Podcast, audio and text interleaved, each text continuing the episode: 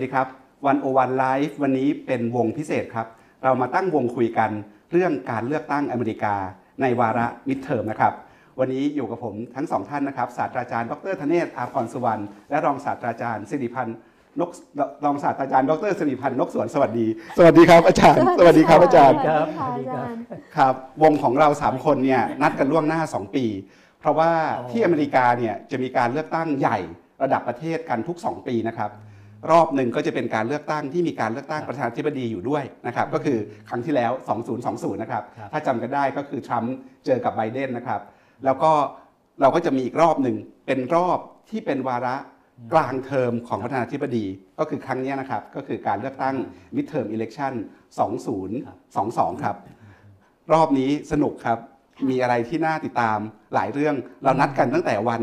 วันที่เรามาตั้งวงกันวันเลือกตั้ง ไบเดนกับทรัมป์แล้ววันนั้นวงของเราเนี่ยบอกว่าเรายังไม่ฟันธงนะหลายที่เขาฟันธงไปแล้ว เพราะว่าก่อนใช่คนไปนอนกันเนี่ยทรัมป์คะแนนนำอยู่ใช่แต่เราบอกว่ายังไม่ฟันธง เพราะว่า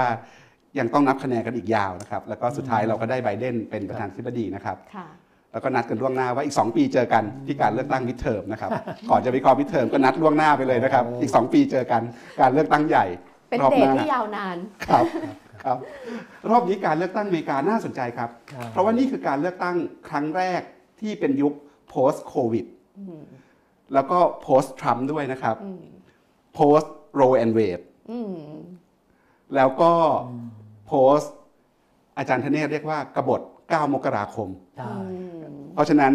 การเลือกตั้งมิดเทอมรอบเนี้ยถึงจะไม่ได้เลือกประธานธิบดี แต่มีหลายเรื่องให้ต้องจับตานะครับเอ่อประชาชนอเมริกาพิพากษาการทำงานครึ่งเทอมแรก ของโจไบเดนยังไงนะครับแล้วก็การเลือกตั้งครั้งเนี้ยมันทำให้เราเห็นว่าภูมิทัศน์การเมืองอเมริกา เปลี่ยนไปทางไหน มันเป็นการเลือกตั้งที่เชฟอนาคตการเมืองอเมริกาไปทางไหน แล้วเราพอมองเห็นอะไรบ้าง ในการเลือกตั้งใหญ่สุดๆ อีก 2 ปีข้างหน้า ในการเลือกตั้งประธานธิบดีปี 2024 นะครับวันนี้ก็จะเริ่มต้นคุยกันเนี่ยครับอาจารย์สี่ครับครับอาจารย์ติดตามการเลือกตั้งรอบเนี้ยตัวอาจารย์เองเนี่ยสนใจอะไรแล้ว ผลการเลือกตั้งล่าสุดที่ออกมาเนี่ยมีอะไรที่เซอร์ไพรส์อาจารย์บ้าง ถ้าพูดตอบคำถามหลังก่อนนะคะ ที่เซอร์ไพรส์แต่ก็เซอร์ไพรส์ด้วยความยินดี ก็คือก่อนนอนเมื่อคืนเนี่ยคือเราก็จะทราบว่าโพลแทบทุกสำนักเลยนะคะ โดยเฉพาะโพลสำนักใหญ่อย่าง 538เนี่ยฟันธงมาว่าเอ่อ Republican จะกวาดทั้ง House แล้วก็ Senate ด้วย คือโอกาสที่จะชนะ Senate เนี่ยก็สูงมาก 54%แล้วโอกาสที่จะชนะ House คือสภาผู้แทนราษฎรถึง 80%นะคะแต่ขณะเดียวกันเนี่ยก็จะมีเอ่อหลายท่านคงรู้จักไมเคิลมัวร์ซึ่งเป็นคนสร้างหนังฟาเรนไฮต์ในวันๆนะคะแล้วก็ครับ Where to Invade Next เอ่อไมเออไมเคิลมัวร์เนี่ยออกมาพยากรณ์ก่อนหน้านี้ว่าไม่หรอกเดโมแครตจะเป็นฝั่งชนะ เราก็โอเคยังมีความหวังมากคือต้องบอกท่านผู้ฟังตรงๆ ว่าเราทั้ง 3 คนเนี่ย อคติอย่างชัดเจน คือเราเป็นฝั่งที่เป็นเป็นสีน้ำเงินนะคะดังนั้นตื่นมาเนี่ยก็คิดว่าสีเอ๊ะน้ำเงินสีน้ำเงินเดโมแครตสีน้ำเงินนู่นเดโมแครตที่นู่นนี่ริพับลิกันจะเป็นสีแดงสีแดงเดโมแครตใช่จะเป็นสีน้ำเงินค่ะนะครับดังนั้นเราก็กลัวว่าจะเกิดเอ่อสิ่งที่เรียกว่ากระแสคลื่นสีแดงก็คือ red wave นะคะพอตื่นมาปรากฏว่าอะไม่ใช่ อันนั้นก็สบายใจไปเปราะหนึ่งนะคะ แต่สิ่งที่ติดตามมาตลอดสำหรับเอ่อการเลือกตั้งครั้งนี้เนี่ยก็คือมีมีหลายประเด็นที่น่าสนใจ อย่างที่อาจารย์ปกป้องได้ได้พูดเอาไว้ก็คือว่า 1 มันเป็น post covid นะคะ post covid เนี่ยมันทำให้เกิดพฤติกรรมของการไปใช้สิทธิ์ลงคะแนนต่างไปจากในอดีต ก็คือจริง ๆ แล้วมันนิสัยจากโควิดนั่นแหละ ก็คือครั้งนี้เนี่ยพบว่ามีคนไปใช้สิทธิ์เลือกตั้งล่วงหน้า เยอะมาก เป็นประวัติการณ์นะคะ 41 ล้านคนนะคะ อย่างในในบางมลรัฐที่ยถือว่าเป็น record breaking เลยนะคะ คือทำสถิติสถิติสูงมาก คือทั้งที่ไปเรียกว่าเป็น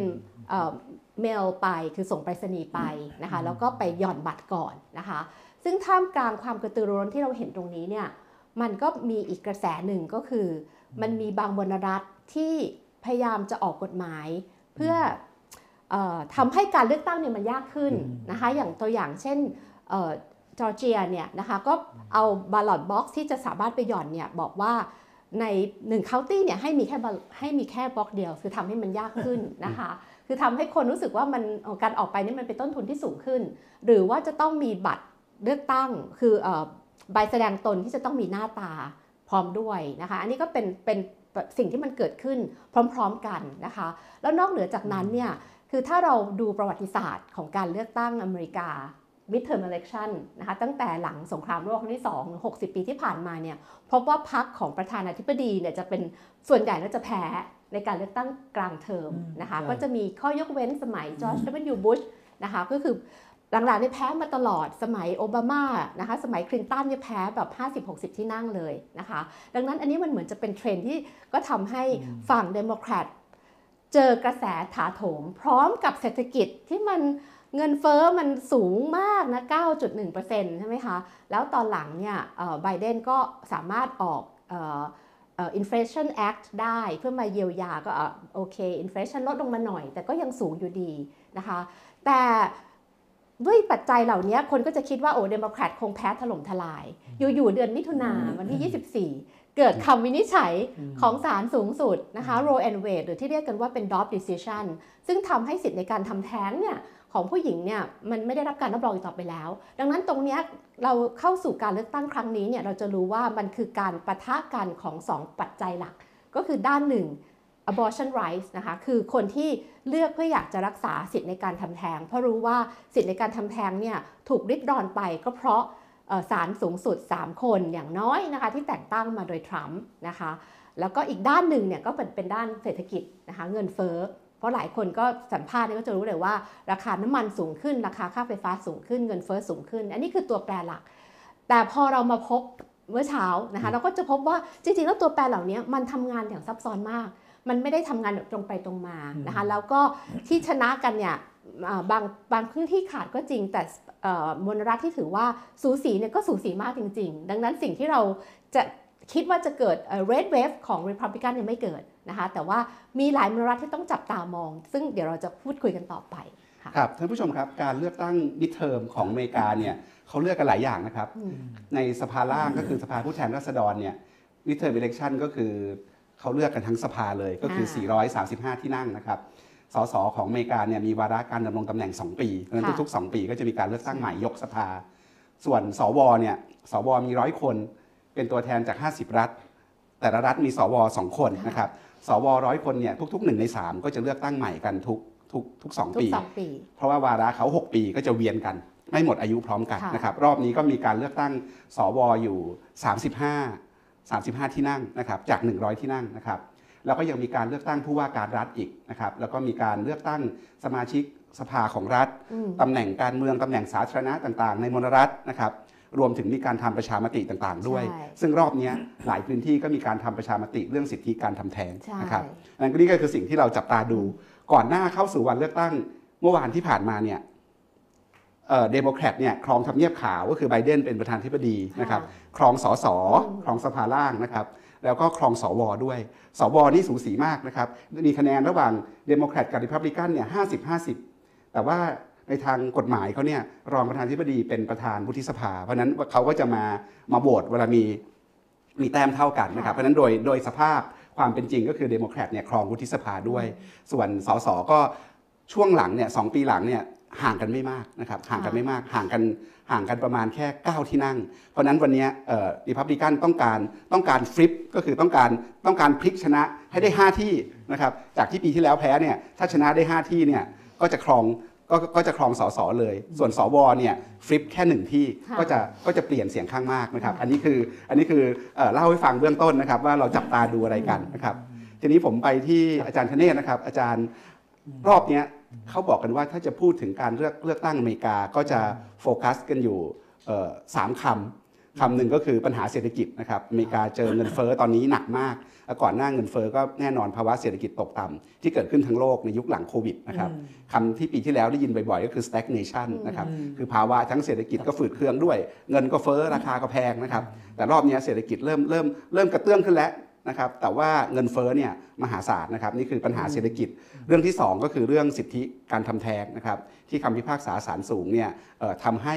สิทธิการทำแท้งไม่ใช่สิทธิตามรัฐธรรมนูญครับอีกต่อไปนะครับก็คือเรื่องโรโรวีเวดเนี่ยนะครับเอ่อแล้วก็อันที่ 3 คือเรื่องประชาธิปไตย เพราะว่าในยุคทำเนี่ยก็ทำอะไรหลายอย่างที่ท้าทายเอ่อเนื้อดินประชาธิปไตยในสังคมอเมริกา แล้วการเลือกตั้งครั้งล่าสุดที่เราเจอกันเนี่ยนะครับก็มี election denier เต็มไปหมดเลย มีคนที่ปฏิเสธการเลือกตั้ง มีคนที่บอกว่ามีการโกงเลือกตั้ง โดยใช้ false claim ต่างๆ นานานะครับใช้เหตุผลประหลาดๆเยอะแยะเลยนำโดยทรัมป์และเครือข่ายเนี่ยนะครับเพราะฉะนั้นการเลือกตั้งรอบเนี้ยก็เป็นจะเป็นการที่มาคุยกันถึง 3 ประเด็นเนี้ยครับประชาธิปไตยในอเมริกาเป็นยังไง เศรษฐกิจมันไปทางไหน แล้วก็เรื่องสิทธิเสรีภาพของประชาชน โดยเฉพาะอย่างยิ่งเรื่องสิทธิเสรีภาพการทำแท้งเนี่ยเอ่อแล้วก็อุดมการณ์เป็นยังไงสิทธิในการเลือกตั้งแล้วก็รวมถึงเรื่อง voting rights ด้วยนะครับ เพราะว่ามันมีความพยายามที่จะจำกัดสิทธิในการเลือกตั้งในหลายมลรัฐนะครับ อาจารย์อาจารย์ดูเกมการเลือกตั้ง ดูภาพใหญ่ๆพวกนี้นะครับ อาจารย์ติดตามการเมืองอเมริกามายาวนานมาก อาจารย์เห็นพลวัตเห็นการเปลี่ยนแปลงครับหรือว่ามองเห็นอะไรที่เราต้องต้องจับตาดูกันต่อไป เดี๋ยวก่อนก่อนก่อนไปตอบคำถามนี้ ผมเอ่อเอ่อแสดงความเห็นต่อจากที่อาจารย์สิริพันธ์พูดนิดหนึ่งเรื่องเอ่อกระแสคลื่นเรดเวฟใช่ไหมคลื่นสีแดงใช่ไหมที่เรียกว่าบางคนเรียกแลนสไลด์รีพับลิกันอืใช่ไหมมครับ เนี่ยมันไม่เกิดใช่ไหมค่ะซึ่งแต่ผมก็ดีใจก็เมื่อคืนนี้อุตส่าห์ทำใจจนถึงเช้าเนี่ยทำใจว่าต้องเจออะไรและแย่ๆแบบเนี้ยอืมเพราะฉะนั้นเนี่ยก็อย่าไปตื่นเต้นนะคือ อะไรสงบสติกบใจไว้นี่แหละมันความจริงมันต้องเป็นอย่างนี้ เราก็รู้อยู่แล้วจะไปไปตื่นเต้นอะไรใช่ไหมแต่มันไม่เป็นเนี่ย ผมครับต้องรีบแบบถามเอ๊ะทำไมมันไม่เป็นอะ มันเกิดอะไรขึ้นนะเกิดเอ่อผู้เลือกตั้งเกิด enlighten หรือเกิดอืมตรัสรู้ขึ้นมามีสติปัญญาดีขึ้นนี่ไงอืมเอ๊ะแล้วไอ้โพลมันทำทุกสำนักมันมันเหมือนกันหมดเลยอืมมันไปได้ยังไงใช่ไหมเนี่ยใช่ไหมผมก็เลยหาคำตอบนะ ผมคิดว่า เออ แสดงว่าไอ้ไอ้ไอ้กลไกวิธีการที่แบบอเมริกาใช้เลือกที่มันเรียกว่า free and fair election เลือกตั้งแบบสีรีเสรีแล้วก็แบบเป็นธรรมต่างๆซึ่งมันก็ไม่ได้ทำทับ ทับทุกทั้งหมดเลยนะแต่ว่าใกล้เคียงเอางี้เลยกันค่อนข้างจะใช้ได้เนี่ยมันทำให้การควบคุมผลเนี่ยมันยากอืมเพราะงั้นคือเดาได้เลยว่าเลือกตั้งแบบนี้เนี่ยประเทศจีนสหภาพโซเวียตเอ้ยไม่มีแล้วเอ่อรัสเซียครับใช่ไหมแล้วก็ประเทศกึ่งรัสเซียกึ่งกึ่งกึ่งเผด็จการต่างๆเนี่ยใช่ไหมเนี่ยจะมีปัญหามากกับระบบเลือกตั้งแบบ free and fair เนี่ยเพราะว่ามันคุมผลไม่ได้ใช่ไหมถ้าคุมผลไม่ได้เนี่ยใช่ไหม รัฐบาลประยุทธ์ไปจะเลือกตั้งไหมเนี่ยใช่ไหมเขาก็ต้องเลือกกันไปเรื่อยๆเนี่ยที่มันก็มันคุมไม่ได้อะใช่ไหมถ้าคุมได้ก็จะเลือกเลยก็จะยุบสภาเร็วขึ้นต่างๆเนี่ยครับ ตัวอย่างของอเมริกาเนี่ยมันเห็นเลยว่า ขนาดอเมริกาเนี่ยมันก็ไปแก้กฎมกฎหมายเอากันใหญ่เลยเนี่ยที่พวกทำอย่างเงี้ยเนี่ยผมก็นึกว่าโอ้โห นี่มันสุด ๆ เลยเนี่ยนี่มันแย่ยิ่งกว่าประเทศแอฟริกา แล้วตอนนี้ลาตินอเมริกามันยังไม่ทำโจงแจ้งอย่างนี้นะ ตอนนี้มันโจงแจ้งมาบังคับเจ้าหน้าที่ที่นับคะแนนคะแนนนั่นนะไปข่มขู่ทุกวันเนี่ยใช่อืม เนี่ยตอนเช้าเนี่ยใช่ไหมมันก็มีแล้วบางรัฐเนี่ยใช่ไหมไปขู่เลยไอ้เนี่ยคนที่เก็บคะแนนเนี่ยว่ามึงดีๆเนาะมันยังเอาตายเลยนะใช่ไหมแต่ว่าทั้งหมดแล้วเนี่ย มันก็ต้องปล่อยให้คะแนนออกไปอะคุณจะไปยังไงก็ตามคะแนนมันก็ต้องมีคนมาลง แล้วก็ต้องออกไปคือคือจะบอกว่ามันโกงมันนั่นน่ะนะก็พิสูจน์แล้วตอนที่ทรัมป์ไปฟ้องศาลสูงศาลทุกรัฐต่างๆเนี่ยก็ไม่มีหลักฐาน ทุกคนก็ตีตกหมดเลยใช่ไหมว่า ไม่มีหลักฐานที่ให้มันไม่พอแสดงมันไม่ได้โกงขนาดนั้นมันอาจจะมีข้อบกพร่องเขียนผิดอะไรต่างๆเนี่เขาก็ไม่ถือว่าเป็นเป็นเป็นเป็นการทำผิดเอ่กฎหมาย ถือว่าเป็นข้อบกพร่องเขาก็แก้ไปก็จบเท่านั้นเองก็ไม่มีอะไร ประเด็นผมคือว่าการเลือกตั้งแบบเนี้ยมันทำให้ไอการทำนายต่างๆ ของสำนักโพที่ดีเก่งที่สุดนั้นก็ก็มาไม่รอด ครับ วันเช้านี้เนี่ยผลที่ออกมาก็คือว่าทุกทุกทุกคนเนี่ยเงียบเลยตอนนี้มันไม่มีใครกล้ายืนยันเลยว่าไอ้ที่แต่จริงทำนายๆการเลือกตั้งสองสามครั้งหลังเนี่ยครับโพลผิดหมดเลยนะครับใช่ตั้งแต่ครั้งหักปากกาทรัมป์แข่งกับใช่คลินตันเนี่ยไม่มีใครคิดว่าใช่ว่าทรัมป์จะชนะได้ใช่อันนั้นก็หักปากกาถูต้องครั้งที่แล้วตอนครับทรัมป์แข่งกับไบเดนทุกคนก็คิดว่าไบเดนแลนด์สไลด์ใช่เอาเข้าจริงเนี่ยก็สู้กันสูสีแบบเออแบบแบบสุดๆนะครับเออแล้วก็รอบเนี้ยคนก็คิดว่าริพับลิกันจะแลนด์สไลด์นะสุดท้ายก็เป็นอย่างที่เห็นนะ เพราะฉะนั้นเพราะฉะนั้นผมเลยว่าข้อดีของระบบเลือกตั้งแบบแบบเสรีนิยมของอเมริกาเนี่ยใช่ไหม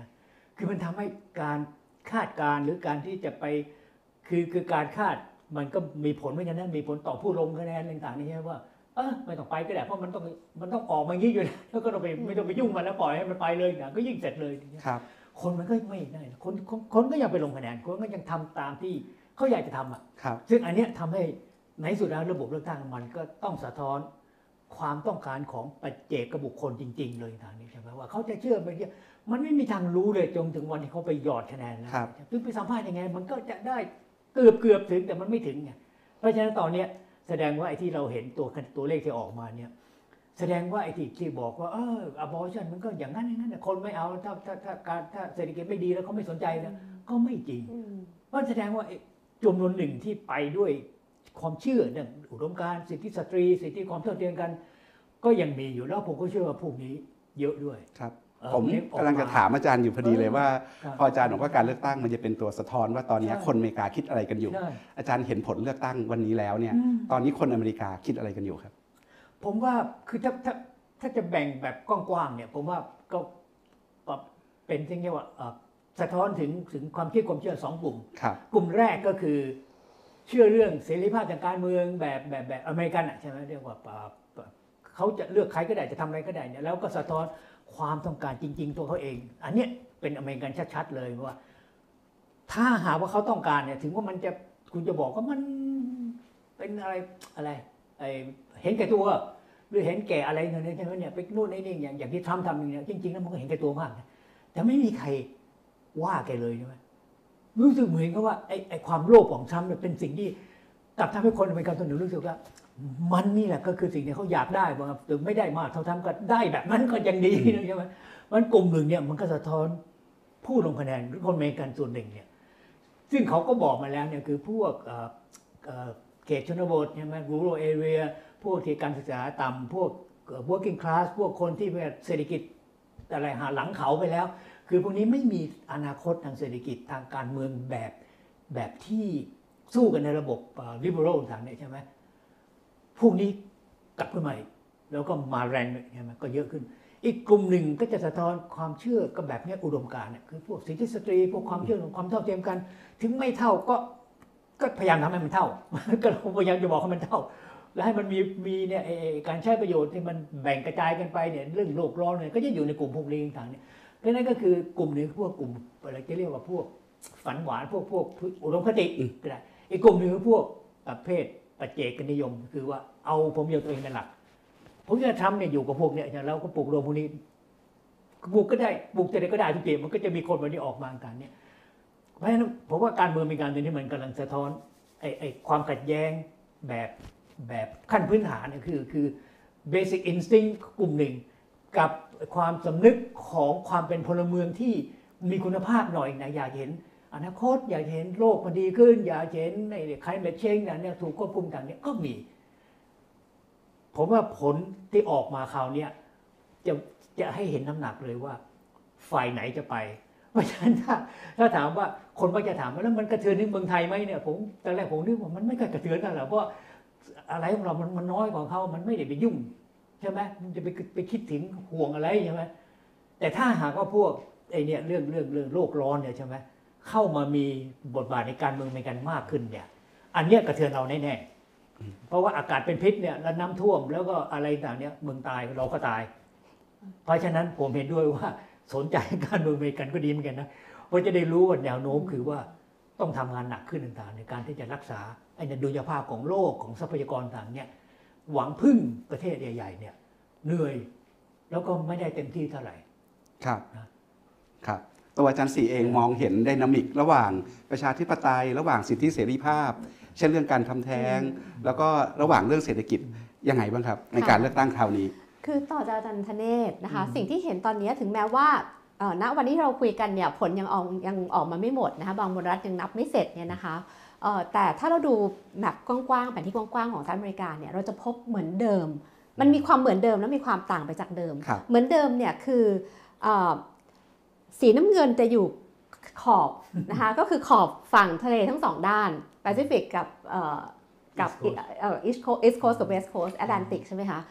สองฝั่งของมลรัฐสองฝั่งเนี่ยเป็นสีน้ำเงิน ตรงกลางพื้นที่ใหญ่มาก เป็นสีแดง มันบอกอะไรเรา นี่มันยังตอกย้ำความเป็นความแตกแยก polarization divided เอ่อ democracy ของอเมริกาอยู่นะคะ แต่สิ่งที่มันพลวัตไปก็คือว่า มองว่าครั้งนี้เนี่ยอิชชูต่างๆ มันมีความซับซ้อนอืมมันไม่ได้แบนราบบอกว่า มันไม่ใช่จะไปกล่าวหาว่า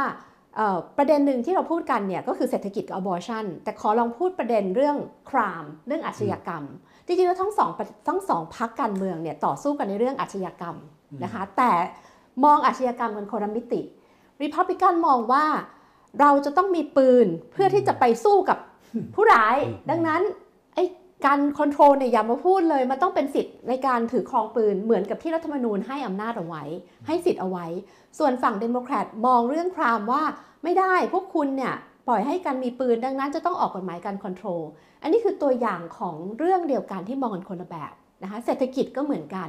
เอ่อ abortion rights ก็เหมือนกัน ซึ่งตรงเนี้ยพอมาปะทะกันอย่างที่อาจารย์ธเนศว่าเนี่ยมันถึงยังถ้าเรามองนะคะการเลือกตั้งครั้งนี้เนี่ยให้ให้เดาอนาคตเนี่ยมันคือการยันกันยังอยู่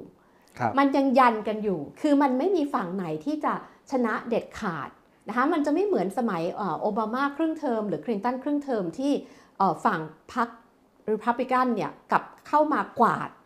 เอ่อสภานะคะทั้งสองสภาเลยด้วย แต่ครั้งนี้มันเห็นว่าไอ้การต่อสู้เนี่ยมันยังมันจะยืดเยื้อยาวนาน แล้วมันจะไม่มีฝั่งที่เป็นเสียงข้างมากได้เด็ดขาดนะคะอันนั่นคือเป็นมิติที่เราเห็นพลวัตของมันนะะบางคนก็เรียกว่าเป็น status quo election election รอบเนี้ยเป็นเป็นความเฉื่อยและเหนื่อยเฉื่อยของประเทศนะคะแล้วคงต้องสู้กันต่อ แล้วอย่างประเด็นที่อาจารย์ธเนศพูดถึงว่า แล้วมันจะกระทบต่างประเทศไหมเอ่อสิ่งประเด็นหนึ่งที่คนตั้งคำถามมากนะคะก็คือมันจะกระทบกับเอ่อความสัมพันธ์สหรัฐอเมริกายูเครนไหมในฐานะที่อเมริกาเป็นประเทศที่ให้เงินอุดหนุนยูเครนเยอะมาก เยอะกว่าประเทศยุโรปทั้งหมดรวมกันด้วยซ้ำนะคะ หรือกระทบกับความสัมพันธ์จีนไหมเอ่อเราก็ต้องบอกว่าเราเราตามการเมืองอเมริกันเนี่ยเราก็รู้ว่า domestic policies นะคะปัญหาปากท้องปัญหาภายในประเทศเป็นประเด็น ปัจจัยหลักในการตัดสินใจนะแต่ครั้งนี้เนี่ยถ้าเรามองถึงความแตกแยกเมื่อกี้ที่พูดกัน ความแตกแยกลงไปในรายละเอียดของพลวัตของภูมิทัศน์ประชาธิปไตยเนี่ยสิ่งหนึ่งที่ทั้งสองพักเหมือนจะมีตรงกันในภาพกว้างก็คือจุดยืนที่มีต่อยูเครนนะคะคิดว่าไม่ว่าพักไหนเข้ามาเนี่ยก็คงยังจะช่วยเหลือยูเครนเหมือนเดิม เพียงแต่ว่าอาจจะต่างกันในรายละเอียด หรือพับลิกันอาจจะลดเงินลงมานิดนึง เปลี่ยนเป็นการให้อาวุธยุทโธปกรณ์แทน เพื่อที่จะอเมริกาจะได้ เป็นเอ่อเป็นผู้ผลิตอาวุธนะคะ แต่ว่าเอ่อว่าที่ว่าที่ประธานสภาผู้แทนราษฎรเควินแมคคาร์ธีซึ่งวันนี้ให้สัมภาษณ์แบบมีการปราศัยบอกเลยว่า คอยดูนะ พรุ่งนี้เช้าตื่นมาแนนซี่ p พ l ลซีจะกลายเป็นผู้นำเสียงข้างน้อย คือมั่นใจมากว่าว่า Republican จะชนะเนี่ยก็ออกมาบอกเลยว่าเอ่อถ้า Republican ชนะจะไม่เขียน blank check ให้ยูเครนอีกต่อไปนะคะแต่ในแง่นี้ต้องบอกว่าจุดยืนของทั้งสองพรรคเนี่ย สนับสนุนยูเครนให้ความช่วยเหลือ แต่อาจจะลดปริมาณเงินถ้าเป็น Republican ส่วนจีนเนี่ยก็ยังคือยังเป็น tough on on on จีนอยู่นโยบายของจีนเนี่ยยังเข้มข้น จะเห็นว่ามันมีมันเป็นเป็นการเลือกตั้งที่ ถ้าเรายิ่งคุยกันต่อไปเราจะเห็นว่ามันมีมันมีความซับซ้อน มันมีนัยยะที่แต่ละฝั่งเนี่ยตีความต่างกันนะคะแล้วที่สำคัญในครั้งนี้ที่ที่อาจารย์ธเนศพูดไว้ก็คือว่าผลกระทบนะคะต่อ ใครจะขึ้นมาเป็นเสียงข้างมากในสภาเนี่ยนอกจากจะทำให้ไบเดนทำงานได้ยากขึ้นหรือเปล่านะคะคือแม้แต่ถ้าเกิดริพับบิกันถึงแม้จะไม่สามารถชนะ เซเนตได้ชนะ House ได้อย่างเดียวเนี่ยกฎหมายใด ๆ ก็ออกยากแล้วนะคะแล้วมันก็จะมีกฎหมายอีกหลายรายกฎหมายที่มันจะคุ้มครองเรื่องสิทธิเสรีภาพ อย่างเช่น เมื่อ abortion rights ไม่ได้รับการคุ้มครองโดยรัฐธรรมนูญอีกต่อไปเนี่ยไบเดนก็มีแผนการว่าจะออกเป็นเป็นเอ่อ federal เอ่อ law ใช่ไหมคะ ให้มันคุ้มครองอหรืออย่างเรื่องการ control ก็สู้กันมาตลอดนะคะ หรือเรื่องสิทธิ สิทธิการเลือกตั้ง voting rights เนี่ยนะคะก็พยายามที่จะออกกฎหมายที่จะคุ้มครองมากขึ้น ซึ่งตรงนี้มันก็จะเป็นโมเดลเป็นตัวแบบของประชาธิปไตยที่ที่อเมริกาจะมีได้นะคะแต่ถ้าเกิด Republican ชนะเนี่ยถ้าเกิดเราดูสื่อต่างๆ ทั่วโลกเนี่ยก็จะมองว่าโอ้โหอเมริกามาถึงจุดนี้ได้อย่างไร เป็นประเทศที่เคยเป็นต้นแบบประชาธิปไตย แต่ผู้สมัครจำนวนมากที่ทรัมป์เลือกมาเนี่ย เป็นสิ่งที่อาจารย์ปกป้องก็เรียกว่าเป็น election denier คือปฏิเสธการเลือกตั้งนะคะ ซึ่งตรงนี้เป็นสิ่งที่น่าจับตามองสำหรับประเทศไทยอย่างเรื่องของออสภาพแวดล้อม อันนี้มันกระทบกับเราแน่นะคะแล้วก็เราก็อยากจะเห็นนะคะว่าออนอกเหนือจากภูมิทัศน์แล้วเนี่ยทิศทางของการรับรองสิทธิ์ในเรื่องต่างๆนะคะกับการปะทะกันเรื่องของเศรษฐกิจเนี่ยจะไปอย่างไรนะคะเพราะว่าคือตามโดยมาตรฐานทั่วไปเนี่ย ถ้าถามคนอเมริกันไม่ว่าจะเป็นเดโมแครตหรือริพับลิกันก็จะมองอยู่ว่าริพับลิกันขึ้นมาเนี่ยการปกป้องความคุ้มครองภัยจากการก่อการร้ายนะคะหรือการทำให้เศรษฐกิจรุ่งโรจน์กว่าเนี่ยเป็นเรื่องของริพับลิกันแต่มันอยู่ที่ว่าพอถึงเวลาตัดสินใจถึงแม้ริพับลิกันอาจจะทำให้เศรษฐกิจดีกว่า อันนี้ในความเชื่อนะคะเป็น perception เฉยๆอาจจะเป็นมโนคติไปเอง แต่พอถึงตัดสินใจเนี่ยอย่างที่จันทเนศว่าว่า คนบางคนเขาไม่ได้เอาเรื่องเศรษฐกิจมาเป็นเป็นเป้าหมายหลักอย่างเดียว เขามองเรื่องอื่นด้วย โดยเฉพาะอย่างยิ่งถ้าเรามองเออการหาเสียงของเดโมแครตในภาพรวมครั้งนี้เนี่ยพูดถึงเรื่องปัญหาปากท้องน้อยมาก แต่จะพูดถึงเรื่องการปกป้องประชาธิปไตยครับเป็นเป็นหัวใจสำคัญครับค่ะตอนนี้จริงๆเรายังไม่รู้ผลการเลือกตั้งนะครับค่ะเรายังไม่รู้ผลการเลือกตั้ง เพราะว่าเอ่อในหลายเขตเนี่ยลงตัวแล้ว แต่ว่ายังมีหลายเขตอืมที่ที่สูสีนะครับค่ะแล้วก็ พอมีการเลือกตั้งในยุคโควิดเนี่ยก็มีการให้ส่งไปรษณีย์การเลือกตั้งอืมล่วงหน้าการเลือกตั้งทางไกลอะไรแบบนี้ได้ เพราะฉะนั้นก็ต้องใช้เวลาอย่างตอนเนี้ยครับเขตที่กำลังลุ้นกันอยู่ ที่กำลังสูสีมากก็จะเป็นตัวชี้ขาดจุดหนึ่งว่าใครจะได้ครองวุฒิสภาก็คือที่เนวาดา Nevada การเลือกตั้งสมาชิกวุฒิสภาที่เนวาดาสูสีกันมากอืมอย่างที่เนวาดาเนี่ยเขาก็จะยอมรับบัตรเลือกตั้งที่ส่งไปรษณีย์มาประทับตราวันเลือกตั้งนะครับภายใน 4 วันต่อไปนะครับเพราะฉะนั้นแล้วตอนเนี้ย ก่อนที่ผมจะเข้ารายการนี้ไปเช็คดูนี่ตอนนี้คะแนนนำกันหลักพันนะครับเพราะฉะนั้นเอ๊ะเรายังไม่รู้ว่าจะบวกจะลบยังไงนะครับแล้วก็อีกหลายเขตนะครับที่ยังไม่เรียบร้อย ทีนี้ก่อนจะไปถึงอาจารย์ธเนศถามอาจารย์สีในเชิงเลือกตั้งเลือกตั้งนิดนึงนะครับว่าว่าจากนี้ไปยังไงต่อสำหรับคนที่ยังไม่ใช่คอการเมืองอเมริกาพันธุ์แท้เนี่ยถ้าจะติดตามดูต่อไป จนถึงนาทีนี้แล้วมีอะไรให้เราลุ้นไปข้างหน้า ว่ามีสมรภูมิไหนที่ต้องจับตาดูยังไง ตัวตัวสมาชิกสภาผู้แทนราษฎรตัวสสเนี่ยค่ะน่าจะค่อนข้างแน่นอนว่าริพับลิกันเนี่ยน่าจะได้ได้ได้ได้เสียงข้างมากนะครับ แต่ว่าจะไม่ชนะขาดอืมเหมือนที่มีคนคาดการไว้อืมว่าจะชนะขาด เพราะอย่างที่อาจารย์สีบอกนะครับพรรคที่มีอำนาจอยู่เนี่ยเวลาเลือกตั้งมิดเทอมเนี่ยคะแนนจะหายไปเยอะนะครับพรรคที่ไม่มีอำนาจเนี่ยส่วนใหญ่ก็จะบวกโดยเฉลี่ยเฉลี่ยประมาณบวก 30 ที่ค่ะบวก 40 ที่อืมแต่รอบเนี้ยคิดว่ายังไงก็บวก บวกไม่ถึงค่ะใช่ไหมครับใช่งั้นไอ้ตัวสภาล่างเนี่ยเปลี่ยนตัวสภาบน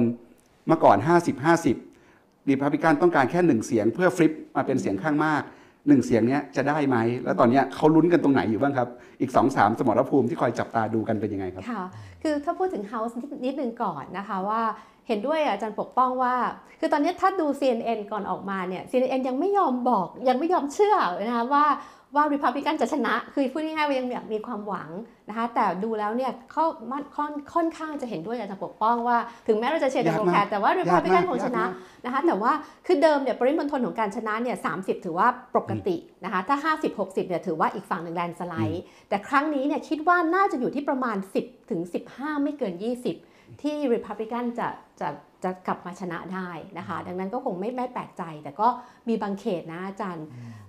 ที่มันน่าสนใจคือต้องบอกแบบวันนี้ ถ้าจะฟันธงคือเขตที่ทรัมป์เลือกผู้สมัครมากับมือเนี่ยอืมทั้งเซเนตแล้วก็ทั้งเฮาส์เนี่ยชนะหรือเปล่า เพราะตรงเนี้ยมันจะเป็นตัวแปรที่บอกว่าทรัมป์2024 จะมาไหมจะมาไหมนะคะคือมาแน่เขาลงแน่แต่แต่จะชนะ primary หรือเปล่านะคะอันนี้เป็นตัวบ่งบอกที่สำคัญ เพราะว่าถ้าเกิดคนที่ทรัมป์เลือกแล้วไม่ชนะนะคะเพราะว่าจริงๆ แล้วหลายคนเนี่ยทรัมป์เลือก ต้านไปกับ GOP คือคือแกนนำพักหลักๆนะคะต้านคนเดิมด้วยซ้ำไปเนี่ยเอ่อพรรค Republican เองก็จะมองว่านี่ไงเป็นเพราะอยู่ฝีฝีมืออยู่เนี่ยทำให้เลือกคนมาไม่ไม่ไม่ถูกใจนะคะเพราะว่าถึงแม้คนที่ทำเลือกมาต้องบอกว่า ทรัมป์เลือกเนี่ยไม่ได้หมายความว่าฉันจะเอาคนนี้ลงนะ คือคนนั้นเนี่ยก็ต้องไปลง primary อยู่ดีนะคะ แต่ว่าการการทำ primary ของอเมริกาเนี่ยส่วนมากแล้วคนไปเลือกจะจะน้อยประมาณ 30-40%แล้วก็จะเป็น hardcore ทรัมป์อะพูดง่ายๆนะดังนั้นคนที่ทรัมป์เลือกก็ชนะ primary แหละ แต่พอต้องมาแข่งกับ เดโมแครตจริงๆเนี่ยในสนามใหญ่ๆเนี่ยมันแพ้นะอย่างเช่นอย่างเช่นดรออสก็เรียกว่าเป็นด็อกทีวีด็อกเตอร์ทีวีอะค่ะคือครับเป็นหมอทางทีวีเนี่ยก็แพ้นะคะแพ้เฟตเทอร์แมนซึ่งจริงๆแล้วเฟตเทอร์แมนเนี่ยเอ่อเป็นโรคหัวใจด้วยแล้วก็มีสเป็นโตร stroke กก่อนใช่หลังจากได้รับได้รับเลือกเป็นตัวแทนพรรคใช่เป็นแล้วก็ stroke ตอนปราศัยก็พูดไม่ค่อยดีเท่าไหร่ เพราะครับว่าเป็น stroke อย่างเงี้ยนะคะ อันนี้ก็เป็นตัวแปรที่สำคัญเป็นรัฐแบบเนี้ยที่ต้องจับตามอง คือรอบนี้สนุกตรงนี้ครับอาจารย์ เพราะว่า ตามถ้าเราตามดูจะเห็นการหาเสียงแบบที่เราไม่ค่อยได้เห็นค่ะก็คือปกติเวลาเราหาเสียงเลือกตั้งเนี่ยตัวแทนพรรคเดโมแครตก็จะหาเสียงให้ตัวเองใช่ไหมครับว่าตัวเองดียังไงค่ะนะครับถึงถึงถึงหน้าเลือกคนเลือกนะครับอืมแต่ว่าในหลายพื้นที่เนี่ยนะครับพรรคเดโมแครตไปหาเสียงให้กับผู้สมัครริพับลิกันที่ที่ทรัมป์เป็นคนเป็นคนหนุนหลังนะครับ เพื่อให้คนไปเลือกไอ้คนนั้นเนี่ยมาเป็น มาเป็นมาเป็นตัวแทนพรรคริพับลิกัน เพราะเขาคิดว่าเนี่ยถ้าเมื่อไหร่ไอ้คนนั้นน่ะกลายเป็นตัวแทนพรรคริพับลิกันเนี่ยเขาจะชนะ เวลามาแข่งกับตัวเขาที่เป็นเดโมแครตเนี่ยเขาจะมีโอกาสชนะมากกว่า เพราะว่าผู้กับผู้สมัครที่นะครับที่ที่ที่ทรัมป์หนุนหลังหลายคนเนี่ยเป็นแบบสุดขั้วใช่เป็นคนที่ไม่ใช่เป็นแบบนักการเมืองคอการเมืองนะครับบางคนเป็นอดีต นักกีฬาอเมริกันฟุตบอลใช่บางคนเนี่ยอย่างที่อาจารย์สีบอกดรออสเนี่ยดรออสนี่เป็นหมอ ออกรายการของทีวีทีวีทีวีตอนบ่ายอะค่ะที่ทีวีตอนบ่ายคือทีวีแม่บ้านอ่าที่ที่แม่บ้านอเมริกันชอบดูกันอะไรอย่างเงี้ยนะครับ ก็จะมีมีตัวละครแบบที่เรียกว่าเป็นตัวละครที่แปลกแยกจากแวดวงการเมืองเยอะนะครับ แล้วเวลาเราเวลาเขาเขาหาเสียงเลือกตั้งเนี่ยตอนจบเขาก็จะบอกใช่ไหมครับว่าโฆษณานี้ได้รับการสนับสนุนเอ่อได้รับการเอ่อ endorse จากจากคนนั้นคนนี้นะครับเราก็จะเห็นในตอนเลือกตั้งคราวเนี้ยครับว่ามีคนที่เชียร์ผู้สมัครริพับลิกันที่ทำหนุน แล้วตอนจบบอกว่าไอ้วิดีโอเนี้ย ได้รับการสนับสนุนจากผู้สมัครพรรคเดโมแครตอะไรแบบเนี้ยอันนี้อันนี้อันนี้เป็นตัวแสดงว่าโอ้โหเวลาเขาชิงเหลี่ยมคมกันทางการเมืองเนี่ยมีอะไรสนุกสนุกๆกันเยอะเลยผมผมมีข้อมูลดรออสนิดหนึ่งวันวันก่อนผมไปเจอเนี่ยเอ่อคืนคืนคืนก่อนเลือกตั้งเอ่อไม่รู้ว่ามันซอสมาจากไหนแต่มันหลายที่ผมก็เปิดจำไม่ได้นะแต่ว่ามันรายงานข่าวแบบนิ่มนวลมากนะก็เล่าว่าดรออสเนี่ยจริงๆแกเป็นมุสลิมผมก็ครับเออแปลกไว้หน้าตา ก็เป็นตุรกีพ่อพ่อพ่อเป็นตุรกีใช่ไหมอพยพมาอยู่ที่แกคงเกิดที่นี่ใช่ไหมเกิดในอเมริกา ก็เอออันที่หนึ่งก็แปลกใจเป็นตุรกีเพราะบอกเป็นมุสลิมผมยิ่งแปลกใจใหญ่และแกบอกว่าแต่เป็น secular Muslim อืมแปลว่าอะไร ไม่รู้แล้วก็แกก็แบบว่ารัฐพิธีบุญซูฟีซูฟีก็แบบไสยศาสตร์เป็นพวกมุสลิมไสยศาสตร์เพราะงั้นกลุ่มนี้เป็นกลุ่มที่ไม่ใช่เป็นแกนเป็นอะไรแบบนั่นเป็นมักจะเป็นกลุ่มแบบบื้อหวาของครัมุบสลิมกันใช่ไหมเสร็จแล้วรายงานข่าวบอกว่า ดรออสเนี่ยพอพวกพวกเอ่อมุสลิมในชุมชนที่ฟิลาเดลเฟียรู้ว่าแกมุสลิมนะก็พยายามติดต่อแกมาช่วยมาคุยหน่อยจะมาอธิบายเรื่องอิความเชื่ออิสลามเนี่ยมันจะทำไงยังไม่ไงมันมันมันเป็นเรื่องที่คนก็ถามอยู่เลยใช่ไหมก็อยากจะฟังจากแกเพราะแกเป็นผู้สมัครใหญ่นะโอ้โหแกไม่ยอมโผล่มาเลยอืมหลายกลุ่มได้ติดต่อกันไป แล้วแกก็ปฏิเสธปฏิเสธทุกครั้งจนกระทั้งคนนั้นน่ะพวกมุสลิมในฟิลาเดลเฟียนะใช่ไหม เขาก็พูดกับผู้สื่อข่าวคนนี้บอกว่า คือเขาเป็นมุสลิมนะ แต่ he's not one of us แต่เขาไม่ใช่เป็นพวกเดียวกับเราเฮ้ยประโยคนี้แรงนะอืมครับ โอ้มันโค้ดลงไปอยู่ในนั้นนะเนี่ยแล้วบทความนั้นผมไม่ได้วิจารณ์ไม่ได้พูดแบบให้ร้ายหรือแบบเสีย แต่พอพออ่านเสร็จนะผมใจผมระนึกเลยว่าเพราะเพราะแต่ก่อนเราก็ฟังเฟตเทอร์แมนเนี่ยหลังแกแกไปสโตรกเนี่ยผ่าตัดครับผมรู้สึกว่าแก ดูทานดัคงไม่ไหวนั่นแล้นะวคงจะไปไม่รอดใช่เล่นเราก็เอาใจช่วยใช่ไหมใช่ แต่พอฟังข่าวออสเป็นมุสลิมที่มุสลิมเองเนี่ยก็ไม่เอา ยังไม่เอาเลย ก็ถือว่าไม่ใช่ไม่พใช่วกอืมครับเออผมเลยนึกว่า เฮ้ย มีสิทธิ์ไว้อย่างเงี้ยมันแสดงว่าครับมุสลิมในฟิลาเดลเฟียไม่เอาอิตาคนนี้นะครับมันก็ไปไม่รอดอะใช่ไหมครับเออ แล้วพอแล้วพก็อพอคะแนนพอก็พอดูคะแนนวันนี้นะค่ะผมก็เลยเห็นพอแก ขึ้นมาได้นะเฟเธอร์แมนผมว่าเออไปแน่อืมชนะแน่นะอืมก็แสดงว่าไอ้ไอ้เรื่องความเชื่อเนี่ยเรื่องอะไรพวกนี้นะครับสำคัญเดี๋ยวมากเดี๋ยวจะให้อาจารย์ธเนศมาตัดเกรดไบเดนนะครับ เพราะว่าเราบอกว่าการเลือกตั้งกลางเทอมเนี่ยเป็นเป็นเอ่อประชามติของประชาชนต่อการทำงานของประธานาธิบดีครึ่งสมัยแรก แต่ว่าก่อนจะไปถึงตรงนั้น อาจารย์อาจารย์สีจะตัดเกรดทํก่อน ก็จะให้อาจารย์อาจารย์สีตัดเกรดทํต่อ เพราะว่าจริงๆแล้วรอบเนี้ยครับการเลือกตั้งคราว